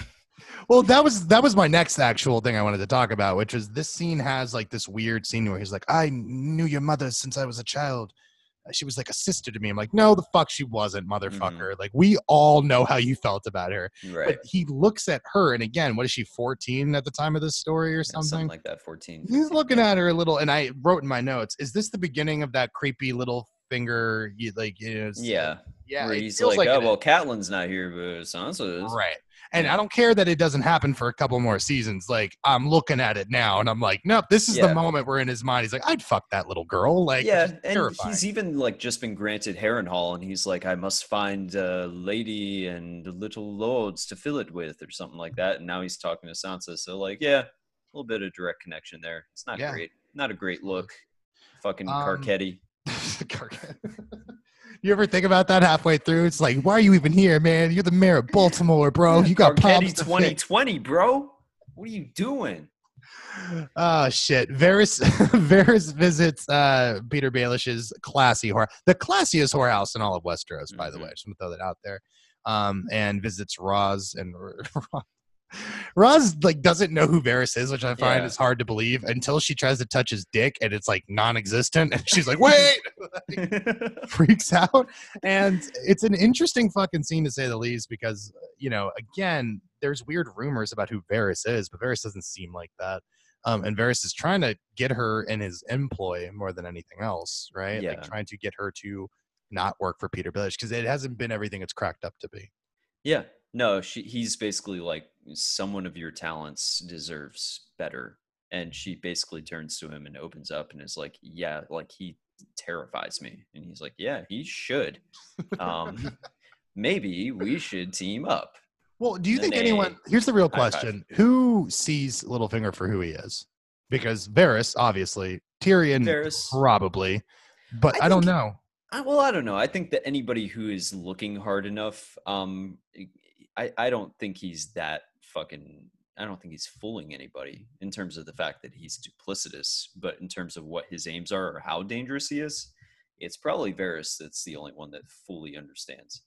There are times where you remember that really bad. Well, it's like the one part of Indiana Jones four that I'm okay with, but Ray Winstone's like, "So you're a triple agent?" And he's like, "No, it's just lying about being a double agent." like that whole scene. Yeah. like like it gets that convoluted with Littlefinger sometimes. Like I wonder if he knows who he's lying to at any given moment. just like told so many lies. well, think Yeah. about a less uh, like effective version of that character, which he's just constantly being called out. Like he's saying something in front of this person, forgetting that the other person is sitting there. He told something completely opposite to, and it's just like right. Got to give him some credit. You know, Mark Twain Yeah. said, "What did Mark Twain say about lying? If you never lie, you don't. You never have to. You don't have to. Oh yeah, there's no fuck. I'm fucking up the quote, but you know what I'm saying about like uh, if you don't lie. Yeah, don't lie because it's hard to remember. Yeah. That's the basis of it, but not for Littlefinger. I guess he writes everything down very quickly. Well, I mean, as he says later on, you know, chaos is a ladder, and uh, I'd be good if people just wouldn't suck that monologue's dick so much. I'm sorry. It's a good monologue, but come on, guys. but no, I mean, it, it is it is his character. It's his whole his whole mo is that he wants to create as much chaos as possible right. because it opens up advantageous uh, avenues for him Exactly. to, you know, mm, roll on down. Let's anyway, jump, moving let's on. jump to the roads. Yeah. Let's jump to the roads, if you may, which is Jaime and Please. Brienne are on the road, and uh, Oh you yeah, know, this. Jaime's being a real piece of shit. Like about, like, don't you wish like any guy had the strength to take you, but it's too fucking big. Like no one could do it, and just like really giving her the business. She don't give a fuck because again, she's Brienne and you're a prisoner. Shut the fuck up, Right. Jaime. But he's this is what he has. He doesn't have a sword. He doesn't have any of this other shit. He's got his fucking words, and they are sort of rec. Well, not sort of. They are recognized. Uh, the, these three people fucking come upon them. And there's these two women who have been hung in the trees, and they framed the entire scene. Another beautiful goddamn like framing and and, and, Mhm. and visual scene. Um, but it turns into this big confrontation. Brienne has to kill all three, all three of these motherfuckers. But the way I loved it more than anything else was just like the two quick deaths and a slow death. Yeah. She kills that guy fucking slowly. It's kind of metal. Uh, Brienne is and, such a and badass. also Jaime's reaction to it, like just him Right. realizing, like for the first time, oh, Brienne is not someone to fuck with. right. She's someone I can test a little bit, but she's she knows what she's doing. Like, Listen, she's this no is a show that's like built on love stories. It really isn't. That's kind of why I love it. Like certainly there's romance, but it's not built on a love story. But this is the one love story that I'm just like, oh, I need it. I need it to. Yeah, Ha- I know it's not going to happen, but I need it to so fucking badly, man. Because and, it's, and it's weird. It starts this early and it continues to go on. Like, Yeah. Wasn't well, it- it's just based on like mutual understanding, sympathy, and respect. Yeah, that just builds over time. yeah, And you're just like, man, this is like who you could be, Jaime, if you weren't in the fucking thrall of your goddamn evil sister. um it's it's a again it, you're right it's a very informative scene because jaime knows now that his captor is not uh uh, someone to be fucked around with like very Mhm. capable um and also just deepens that bond that they're going to continue to have and it's one of the most rewarding experiences of the whole show which means i know they're going to break my heart with it this next year but whatever let's not jump ahead let's stay focused here uh robb and Catelyn are having a conversation in the tent because more and more robb is just like gotta be with this person you know what I mean? Like Yeah. he, he needs to do it, and it's just like it's really amazing. that There's a line Catelyn says, Walder Frey is a dangerous man to cross," which like everyone would say that, but knowing what we know, this is like, oh yeah, that couldn't be more prophetic if you Mhm. fucking tried. You know, it is a really big deal, and effectively. This is kind of the moment where everything goes awry for for Robb. The other thing I really love about it though is this this contrast between you know marrying for your heart and marrying because you were like you know uh, essentially uh, what's the what's the word I'm looking for fucking arranged you know what I mean Yeah, because there's that scene where she's talking about her and Ned's romance yeah, we like didn't they, they didn't love. love each other. we built it, like, stone by stone which I was right, like ah, shit. and that way it's stronger. It's not just an you know an impulse. It's and it lasts longer yeah and it lasts longer. Yeah. Um, good scene. Which is It's a good interesting, and, and I've heard people describe arranged marriage that way before, like in real life. Um, so that's interesting. I mean it's pretty except that there's no I'm not going to get into that conversation necessarily Yeah, that's a whole other conversation. But just to say that I have heard, like, you know, I, I know a lot of people from Right. India, and I've Yeah. you know heard about it. Yeah, we have a, f- a friend who has arranged marriage, and he seems to love it. So, like, who am I to say anything about it? Yeah, it's just a different way of looking at relationships and marriage Right. Altogether. Right. We gotta So- stop being so fucking America centric, man. Like, we're too into our own fucking customs. We we're being stupid. This world, obviously, arranged marriage is fucking work. America first, more like America worst. All right, I will not finish the rest of this episode. I will not stand for that. Uh, let's cut. Let's cut back here. This is actually a really big scene. I really love this because again, I told you earlier in the season there is a moment where Stannis and Melisandre where she's like, "You need to give me all of you in order to do this." And I said, "Hey, this is the moment. This is the moment. This is the fork in the path. This is the path that really leads them down." And I was sort of right, but I was also sort of wrong because that's not true. This is the fucking moment. Like there is this really wonderful scene where Stannis is vengeful. He's like, "You told me I was the fucking I was gonna do this." Blah blah blah. He chokes her. Right. I actually took a screenshot of the scene and I was going to send it to you just because I thought like the way it was shot was so fucking It's- beautiful. no, it is one of the best scenes of the entire episode. And I was gonna tell you just from a visual standpoint, but also a, a like the bravery and the writing, I guess, which is like the whole point of this is like she's like she's talking about the fact that like oh yeah you are this lord of light you know what i mean like he, he is Right. through you and stuff like that but you need to believe that like you don't understand that this is the first step of a war that will last years and years and years and before this is all over you'll betray everyone you've ever cared about. You'll lose everything but it'll be worth it because you will have gotten this thing. You will have you would have gotten the power that you fucking deserve and shit like that. And so she shows him the flames and this is what geeked me out from like a filmmaking perspective. And let me use a comparison. Uh, you've seen the leftovers the last season of the leftovers. Uh, there's a there's a scene at the very end of the entire show like the, the last 20 minutes of the whole show where a character is essentially telling a story to somebody right mhm. and I feel like a lesser show would have been like, let's show what this person's talking about. Instead of just letting the camera, like the actor is telling you a story. You're looking the fucking camera for five minutes watching someone tell a story. And this Yeah. scene fucking affected me the same way because I'm like, again, I don't need to see what's in the flames. I don't need to hear sound effects of things clanking together. I looked at this guy's eyes as he looked into the flames, and I'm like, whatever he's Right. saying, holy shit, man.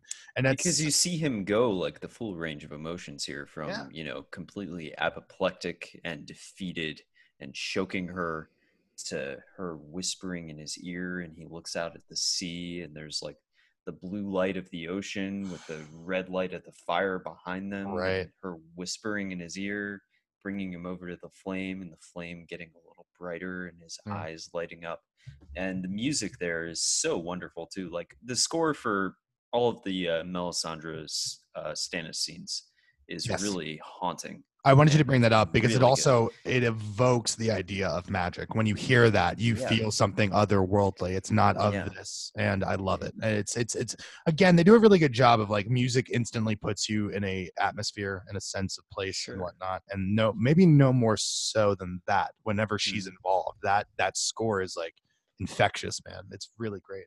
Yeah, absolutely. I want to jump to Winterfell really quickly because we kind of spent some time away from there. The last thing we heard about was like, you know, Roose Bolton was gonna send his bastard, and well, he sent his bastard. It's kind of also a comedic scene though because it starts off and Theon's just sitting there. And right. the horn. Yeah.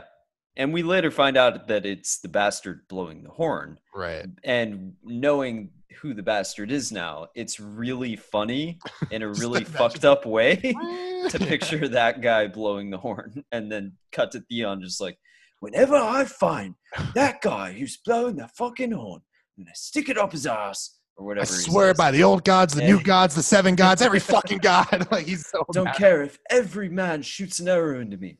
I'm gonna kill that man. But the thing beyond the comedic implications, it's like uh, Ma- Maester Luwin again Yeah, knows that that Staying super calm. well because again being- he knows that he's got the advantage. He knows the Right. Stark kids are alive, so at this point he's just got to ride this shit out. He's a Maester, and ain't nobody gonna fuck with him allegedly. Yeah.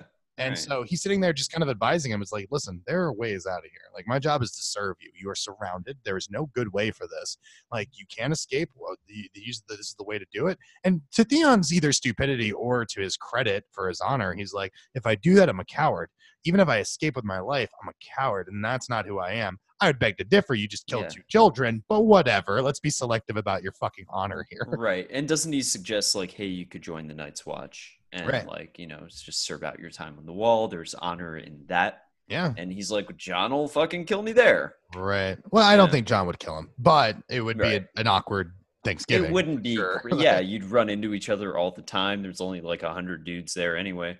Right. But there's this really great scene that Maester Luwin said, or, er, or er, line he says, he's like, Theon, you're not the man you're pretending to be. And Mhm. I love that line because it's true. I mean, again, he's like a victim of circumstance. In no way am I going to defend any of the actions that Theon has done. He's done you some understand why he made why he Yeah, well, he's just a very sad evil person. Yeah, he does yeah, that whole scene where he talks about like I'm so tired. Everyone told me what the what I owe to the Starks, and and then to go home and to be told that I'm not. Th- uh, he's a man without a home. Like I, I get Yeah, it. It's very doesn't belong anywhere. Yeah. Man like- between two different worlds. Ah, it's really, really sad. But you know what? He fucking puts on his boots. He puts puts on his big boy pants, and he goes out there, and he gives actually a pretty fucking wicked rah rah speech, man. He goes out there, and I'm like, listen, if I'm there, I'm ready to fucking die. All right, they're gonna Yeah. echo my name through eternity. Bitches are gonna think about me when they're fucking their men. I'm in. I'm in, son. Like, and I love that all the other fucking Greyjoy men are like, yeah. yeah. And then Well, I like immediately. Let's go get him. cold- Knocks out. but I love about it. The best part is just a- like, it was I a good thought speech. I didn't want to interrupt him. I thought he was never going to shut up. It was a good speech, and it was. It was a wonderful speech, man. I'm glad he got it. But Yeah, That's Maester his Luwin- last triumphant moment. Well, Maester. Luwin is like, "What the fuck's alert. going on?" And then is speared, and you're like, "Oh, that's fucked up." Because again, I thought Maesters were like somehow protected, like much like the Night's Watchmen, like they. Because they're they're um, just fucking learned men. They're monks. Like who wants to kill a fucking you know librarian? Right. Um. Well, apparently they did. They the did. Greyjoys. They Yeah. don't like They books. don't give a fuck. The Iron Price. We hate books, so they kill them. Uh, this is a great scene. Let's cut back to King's Landing. Tyrion's all fucked up, and he has a visitor. Varys is there. A couple things happen here, and I really fucking like it. Which is one, he reveals that yeah, hey, guess what? Cersei tried to have you kill, and you know you can question my sources now, but you never have before. Trust me, this shit happened. Uh, he then tries to get. Uh, he's like, hey. Uh, Podrick, do you mind saving my life twice? Go get Bronn and four of his most trusted men. And he's like, hey, here's the problem with that. Bronn's been removed from his post, so you don't have that to lie on either. Oh, And, and here's the other thing. We're not going to see each other for a little bit. like, there's like, I got, I can't be seen with you, dog. Like, and I do love this scene though because this has a, this directly. This scene comes back in like season four or season five or something. But there's this really wonderful scene where he's just like, the histories will not remember you. Like no one will remember you, but like I, we, will like we will remember you. You know, and we will remember this. That this city surely would have fallen without you. And Yeah. again, it just breaks my heart because it's like this guy did everything fucking right, and still he's like But in the lowest. He, nobody- no one cares, man. His Yeah. father doesn't give a fuck. You know what I mean? Like it's this whole fucking thing. I mean, we get that revealed in next season, and, and we'll get into that heartbreak when we get to it. But Right. there's this scene that I think is even more revealing, which is he's at his lowest. He's been disrespected and debased and all that. And Shae's like, let's leave. These people, they try to kill you. And we, we can go to like Pentos or something, man. We can go fuck, we can go on a beach. We can eat, sleep, and Yeah. fuck. And Yeah. I'm like, that's a cool like travel book for Westeros if you wanted to write that. and and and he won't do it. Like think about so what that life eat, is. pray, love, it's Yeah. eat, eat, sleep, fuck. and I'm just thinking about this, which is like, think about the life that's being proposed. Pretty cool, a pretty good life. And he can't Yeah. do it. And I love the scene. It says every fucking thing about Tyrion, which is just like, I, I, I need these bad people. I like, I, this is what I'm good at. Out talking them, out thinking them. I'm good at it. In a weird way, it reminded me of Breaking Bad. In a weird way, because Yeah. Breaking Bad, the whole crux of that is that in the final episode, he's like, "I've been saying this was about I- you, but it's about me. I, I liked it. I liked yeah, I was good at it. and I like that. Yo, he's doing this from the jump. He knows who he is from the from the jump. His character arc isn't one of self discovery. He's already discovered himself, and I just think that that's like such a wonderful thing for him to admit to himself. But also, he loves Shae. He does, and I think in some part of him would love nothing more to just go off and eat, sleep, fuck, whatever. But he can't because his place, if there is any place for a half man, right, Mhm. is here with these people because he can best them. He can restore a little bit of balance to this fucking bullshit. You know what I mean? Right. Good fucking scene, man. Heartbreaking. Yeah, no, it really gives good. him purpose, but at the same time, I don't know. Like I think he's chasing a level of recognition that he'll never get. Um, Sure. Yeah, because that's been denied him his whole life. So you look at like someone who's at the wall, like we were talking about there, the Night's Watch, don't get any recognition. And that's Mhm. kind of the beauty of it, you know. Um, so it's interesting, like themes that the show is bringing up that I think that the show kind of abandons later in terms of just general theme and Right. bringing up questions and interrogating uh things like honor and like what is true honor and is Right. it like honor that people can see or is it honor uh to yourself being true to yourself Yeah, I mean, again, I'm sorry I allude to other pieces of art, but I like to do that as a reference point for for how I view something. And like what you said there reminds me a lot of Unforgiven, the Mm. end of Unforgiven, because William Munny is killer of women and children, and he's this horrific guy, and blah blah blah blah. The last part of that movie is just a crawl. It's that beautiful, the sun setting, and it shows his ranch again, and it says how like the mother of his dead wife came to the ranch to visit. And uh, there was nothing there to ever let her know the kind of man that Bill Munny really was. And now we just saw a whole fucking movie where, yes, he was a killer, and suddenly he realizes the like what it means to take a life, like what what what that responsibility is. You know what I mean? Mhm. And it's like really sad because again, we saw something really honorable. Note that it, time goes on and no one will ever know. Like his Right. legend was written. And I think it's a really kind of like that's what the show did, especially early on, first three or four seasons, was like it did interrogate that. It did say that like yeah you know a beggar can be a king and a king can be a beggar when it comes to honor, and I just loved that. It's a little disappointing they strayed away from it so much, but yeah yeah well, we're gonna have a time talking about these later seasons but we're talking about season two now yeah. so well, let me, let me just finish off that scene with Shae, Yeah, if you don't mind, sure, which is sure. uh, she removes the bandages, the first person to do so, and again, no nose missing, which is great. yeah But she she calls him like, oh yeah, you're a mess, and and again, Dinklage is such a great fucking actor that like you could see him like he's so insecure about it, you know. And I don't think that's even acting. I'm sure Dinklage in real life has had to hear shit his entire life about being Yeah. a small dude. So I don't think it, it was very hard to tap that well necessarily. But the acting in that scene is really wonderful. And again, this isn't a show predicated on love stories. But when Shae is just like, "What did what did I tell you last time? Like I am yours and you are mine." Like, uh, okay, you got me. like very fucking pretty and very Mhm. necessary because he lost everything, but he hasn't lost her, and that's he like enough. just starts weeping right Yeah. Like, yeah yeah What else do you need from a show, Max? Like, i don't know. Like, it's so I'm about to cry. Sorry. yeah Fuck, it's, it's so up. good it's so good Let, let's go to a union that I don't give a fuck about, which is Robb marrying this fucking woman and essentially sealing his fate. That's what's happening here. Okay. Right. Like, again, hindsight's well, 2020. yeah but- we don't want we don't want to get into spoiler No, I I know, but much, still, but it's not, it's not a good idea. And Catelyn has tried and failed to stop him from doing it, but you know they do the whole uh, marriage thing, so Right. that's a thing now.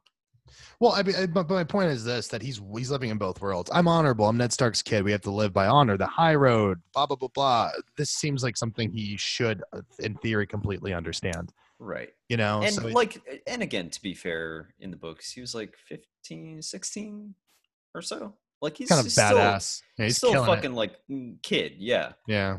so like yeah he's thinking with his dick a little bit but, you know but he would have got a pretty Frey wife, man. Like the one that they were hiding in the back room for special occasion. yeah they like brought out like all the hags you know Well, listen, when you have like a when you have like a regular ass party, you bring out the twelve dollar wine. That's no shame in that. But every now and then, there's a big event, you bring out that fucking like sixty seven the- Bordeaux. Okay, like let's be real about this.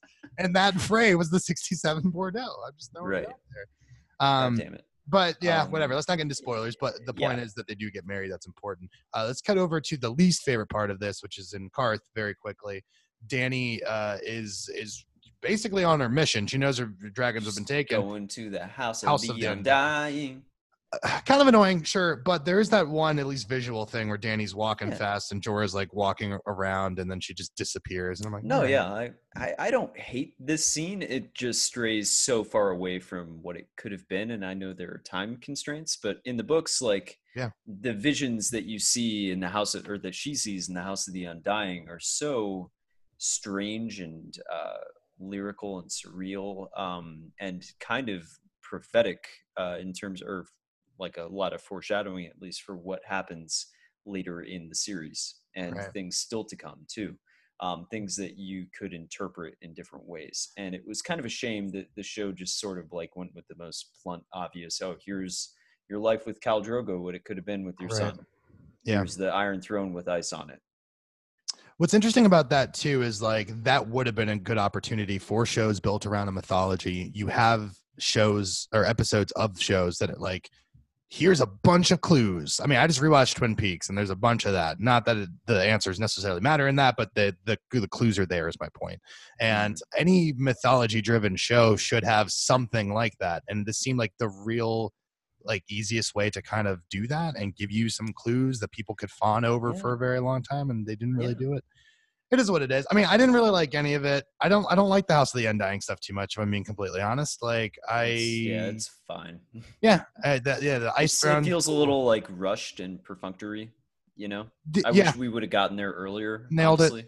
yeah could have got there about episode six and just she, had her she solves that problem in like five minutes. right She gets there. It's like she sees some weird shit. She gets, she gets chained up. Her dragons are next to her. Like, oh, we need to keep a Khaleesi next to her children. Uh, the power is bringing magic into the world. And then she says Dracarys and kills the guy. Gets out of there. It's fine. which is that's even comical because he's like oh i got some fire on my sleeve Yeah. It Oh, by the way, thank God that those chains were magic chains that dissolved once he died, because otherwise she'd be kind of You fucked, fucked. right? Jorah can't get in. The Dothraki aren't getting in. You fuck yourself, Cersei. Or D- Dany. Sorry. Dany. Christ. No, it really is like, yeah, th- thanks thanks for that convenient little fucking thing. Yeah. We've been shitting on Qarth a lot. It's not as bad as we're making it out to be, Well, probably, but eh, It is redeemed by the final scene, which we will get to very Yes. quickly. I want to quickly just jump over to Arya, uh, Gendry, and our boy, our fan favorite Hot Pie. Uh, Popeye walking Secret Star, the show. they're already out there, and Jaqen and uh, and and and Arya have their moment. This is actually a kind of big moment for the I don't want to say the mythology, but for characters going forward in later seasons, which is Mhm. the coin. He gives her the coin. It's not worth the goddamn thing. Yeah. Uh, but if you see any man, right, from, from Braavos. from Braavos, give him Yeah. this coin and say uh, Valar Morgulis, right? Yeah. And they'll, they they got you, you know, Yeah. essentially. Which is like, all right, cool. Like I don't think Arya understands it fully, but she knows that it's a card to be played at some point, and she Yeah. will play it later on. And this is the final time that we see Jaqen. Yeah, and it, to be fair, like he does invite her. He says, you know, would a girl like to become a, a faceless man? I can train you pretty Right. much. And she's like, I'd love to, but, But I gotta Hot go kill. He's making pies. yeah. hot pies over here. gotta eat that hot pie. Well, she's on her. She's on her. I don't even call it a hero's journey. Her fucking uh, like It's a- descent. yeah, yeah, it's a Kill Bill revenge mission. yeah. Yeah, it's not good, you know, but Yeah. uh, it, it's still a good scene, and and and this is the last we see of Jaqen for now, but it's not the last that we'll ever see. You know, right. But Yeah. and also should mention that he literally takes off his own fucking face and turns around and is a different dude. and Jaqen's like, Jaqen's dead. What are you talking about? He's gone. Like he never existed. You know, it's like it's A man is no one. Yeah. man, that guy's cool. Does he have a real face? Like, cause that's the thing. Yeah, so that's another thing that the show fucks up later, but we'll get into that. Um, okay. I don't even want to, let's go because I'm getting all now. fired up about later seasons of Game of Thrones. All right, I'm into it. We'll get to it. Uh, let's let's uh, very quickly in Winterfell. Now out of hiding, Bran and Hodor and Osha and Rickon, they're just seeing the fucking charred remains of Winterfell. Okay, Yeah, it's all fucked up. Like their home is effectively gone. There's this beautiful shot when they're actually on the King's Roads a little bit later, and you see Winterfell in, in the foreground, and it's completely fucking smoked up, and everything's yeah, bad, and it's yeah it's not good. great. Uh, they're heading to what are those fucking you know the religions in Westeros much better than I do, but what are those trees that like Ned Stark is praying to? in The, the of? Godswood. Is that what it's called? The Godswood? Okay. So Yeah, because they're heading I over could do there. a whole episode on religion in Game of Thrones. We're a going to. thing. No, I want to do like a two-hour deep dive about what all these Yeah. religions believe in, what their analogs in the real world. But in this Let me give a shout out real quick to a YouTuber. Uh, if you really want to like do a deep dive on this shit, check out first of all uh, Wiki of Ice and Fire. Um, it's like literally a Wikipedia for everything Game of Thrones. Um, also check out Alt Shift X uh, YouTube channel. Like does a lot of like speculative uh, deep dives on the history of shit. Um, really worth like looking into if you want to know more about crazy shit that's not covered in the show. Right. Um, well, thank you, and we will definitely dive into that. Uh, Yeah. But I just want to say that Maester Luwin has taken his fucking broke, stabbed ass, and he has crawled all the way to the Godswood. Right.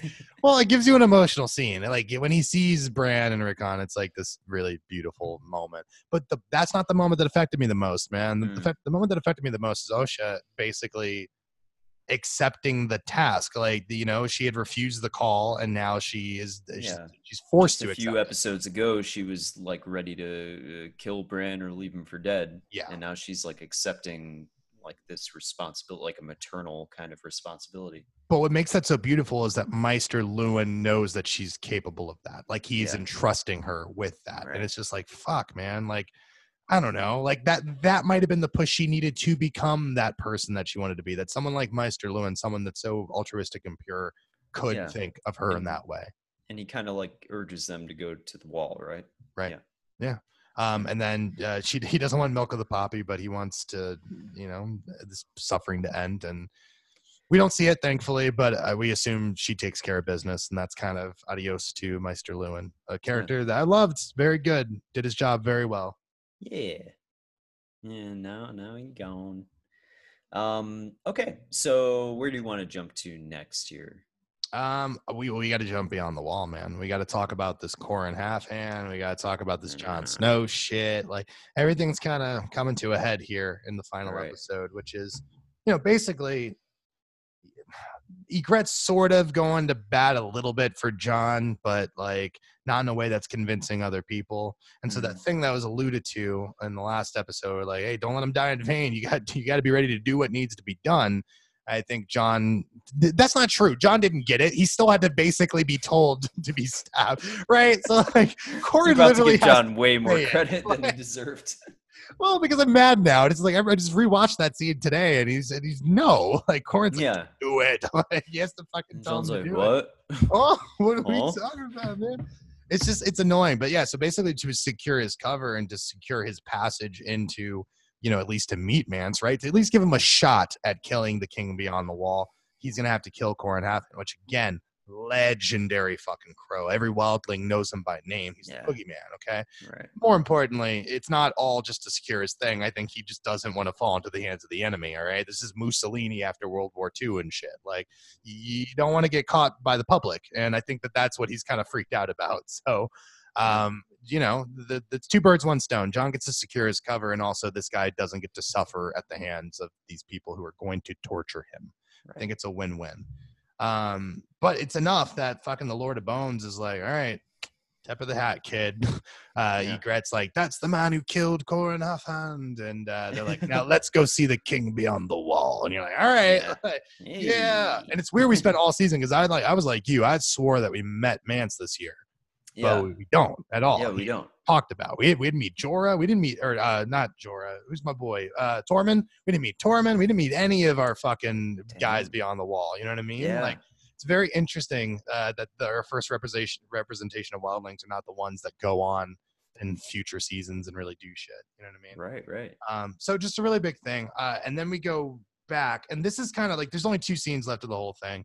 Unfortunately, one of them is in Qarth, but it's a cool one, man. Which is like she's she now realizes that this entire time she's kind of been played. That even her Yeah. wasn't like her handmaid, or I don't know what the official title is, but she's over there sitting pretty with fucking homie with three names, the Jennifer Love Hewitt of this Yeah, world. This is Xaro Xhoan Daxos. I'll never say it. I'll never learn it. I- that's why you're here.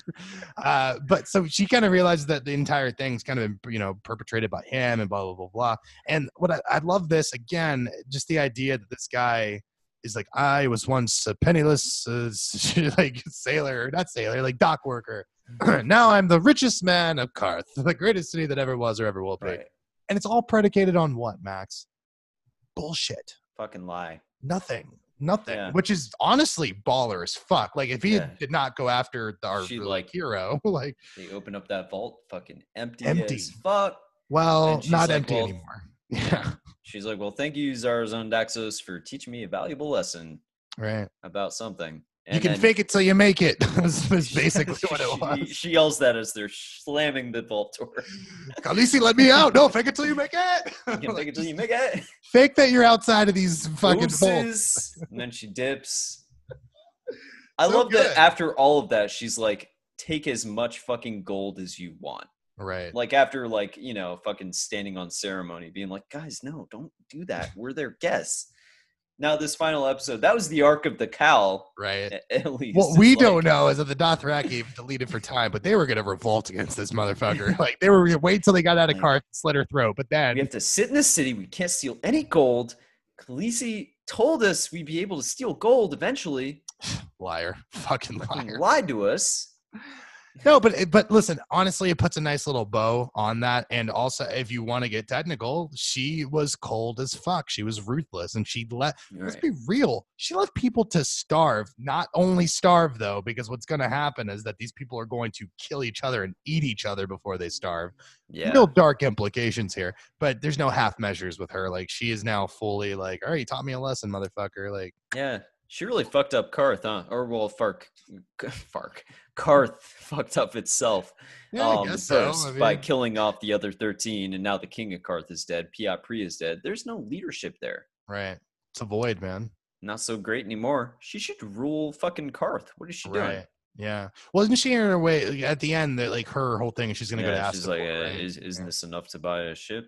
And, Right. And he's like, yeah, it's enough to buy a small ship. Yeah, but again, she hasn't like we we you know what the Spice guy from a couple episodes back was just like, okay, you want boats? That's fine. Do you have an army? No. Do you have any allies in the continent that you're trying to conquer? Like those things have not been He's asking some very fair questions. Practical questions. I, I need this guy. This is how fucking Yeah. like Challenger blew up because no one asked questions. Okay, like this, you need a spice guy in your life, and this is why. So that's my Right. point. None of those problems have really been solved. So I think she's going to Astapor. That's kind of like where oh we got to go here because uh, you know she needs to pr- procure an army, and that's kind of where we leave it with Dany. Uh, having learned a lesson, having learned to play the game a bit more, but certainly not in any bigger position to take the throne than she was at the beginning of the season. Um, very important. Now, for me, again, how many Chekhov's guns do we have here? Right, we had a Podrick, we had we had the wildfire. Wildfire. The coolest one, though, I think, and arguably because this is a show that has like, mean, I guess we saw a White Walker in the beginning of season two with the baby, the Caster's uh, creep, Yeah. but Craster's keep rather. Um, but we had we didn't see it full on, and we hadn't seen it again since the pilot episode. So Right. I believe you said it in these exact words. The magic trick of this show is we start with a fucking ice zombie essentially, and Yeah. then make you forget that that exists up until this moment. And Right. again, just the execution of it, just like Sam being out there still talking about fucking Gilly, like give it up. They're like, oh, for fuck's sake, shut up. Like the first thing goes off, and they're like, oh shit, it must be the half hand. He's coming back. This is great, right? And then we get the Second one, Swords are drawn. They're ready to Shit, fucking fight. Wildlings. That third one goes off though, man, and like Yeah. I, I know like- it's coming, and I still goosebumps all over my Goosebumps, yeah. fucking body because just the reaction, not of Sam, by the way, but the other two dudes were like, "Run!" They don't give a fuck about the fat Yeah. fuck. Like they don't have to outrun a White Walker; they have to outrun Sam. But they can both do that. So Oh. it's an amazing scene, but the whole thing, I mean, just then Sam, who's just like, all right, let's know thyself. Yeah. I'm too fat. I'm not going to outrun these guys. Like, so, So, he he just, just, like finds a rock, yeah, hides behind it as best he can. right. And and then he just witnesses this these things that again no one believed even exist anymore. Now he's seen it.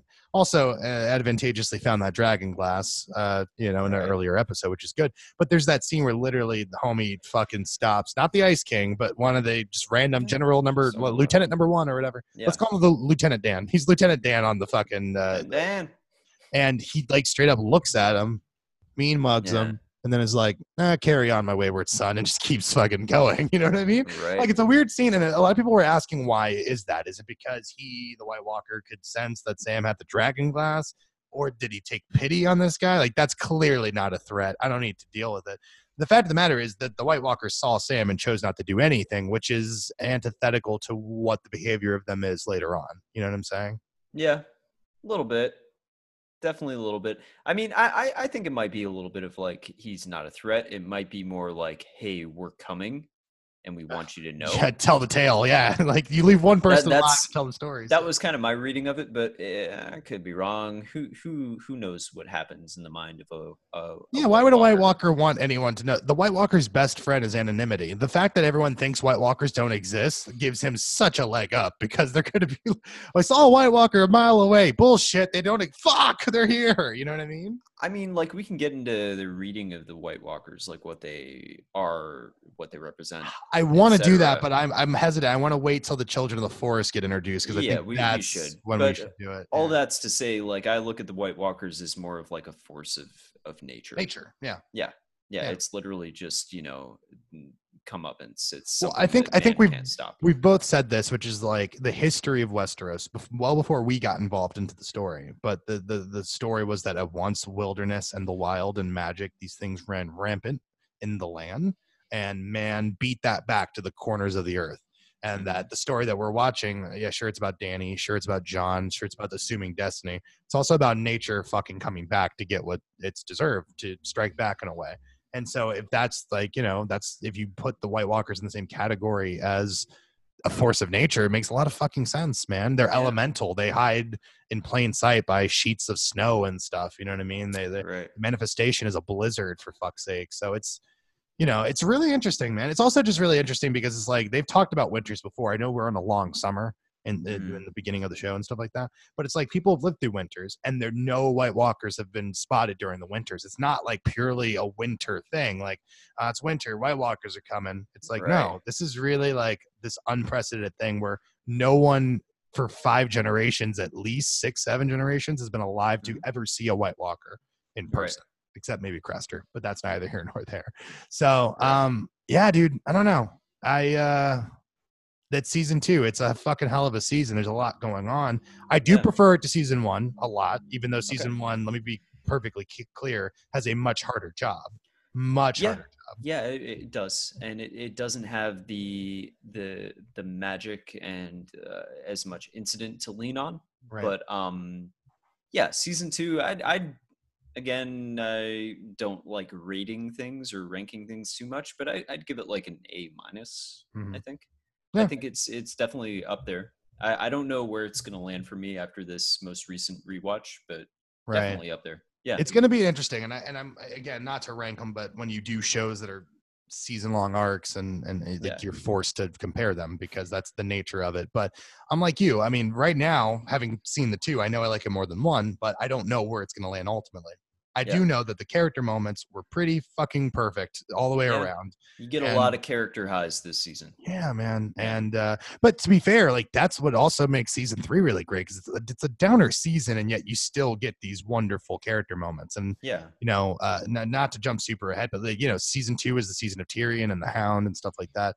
Season Right. three is very like much the season of Jaime and a Yeah. couple other characters, Jaime and it's Brienne, yeah. so fucking fascinating. And I'm so excited that we get to jump into that.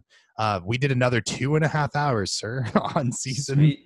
five hours total to do this. se- Our fucking recaps are half the amount of time of the entire show. which Just is- watch the show instead. I I, no, but I'm really proud of it, man. I No, love yeah, I am too. I am too. I think we did a Um, great job, man. Any final thoughts on season two before we sign off? Uh, not really. I think we covered it. Um, a lot of character highs. I, I think, as I said before, um, it definitely gets uh, the ball rolling on the rest of the series. Like Right. a lot of like the aftermath of season one is explored in season two, and things happen in this season that can't be walked back. Sure. And to the credit of the writer and the showrunners, they do not walk those things back in a lazy way. They Yeah. explore them, they go down that road, and where it logically leads in later seasons is usually fucking crushing, but But um, logical.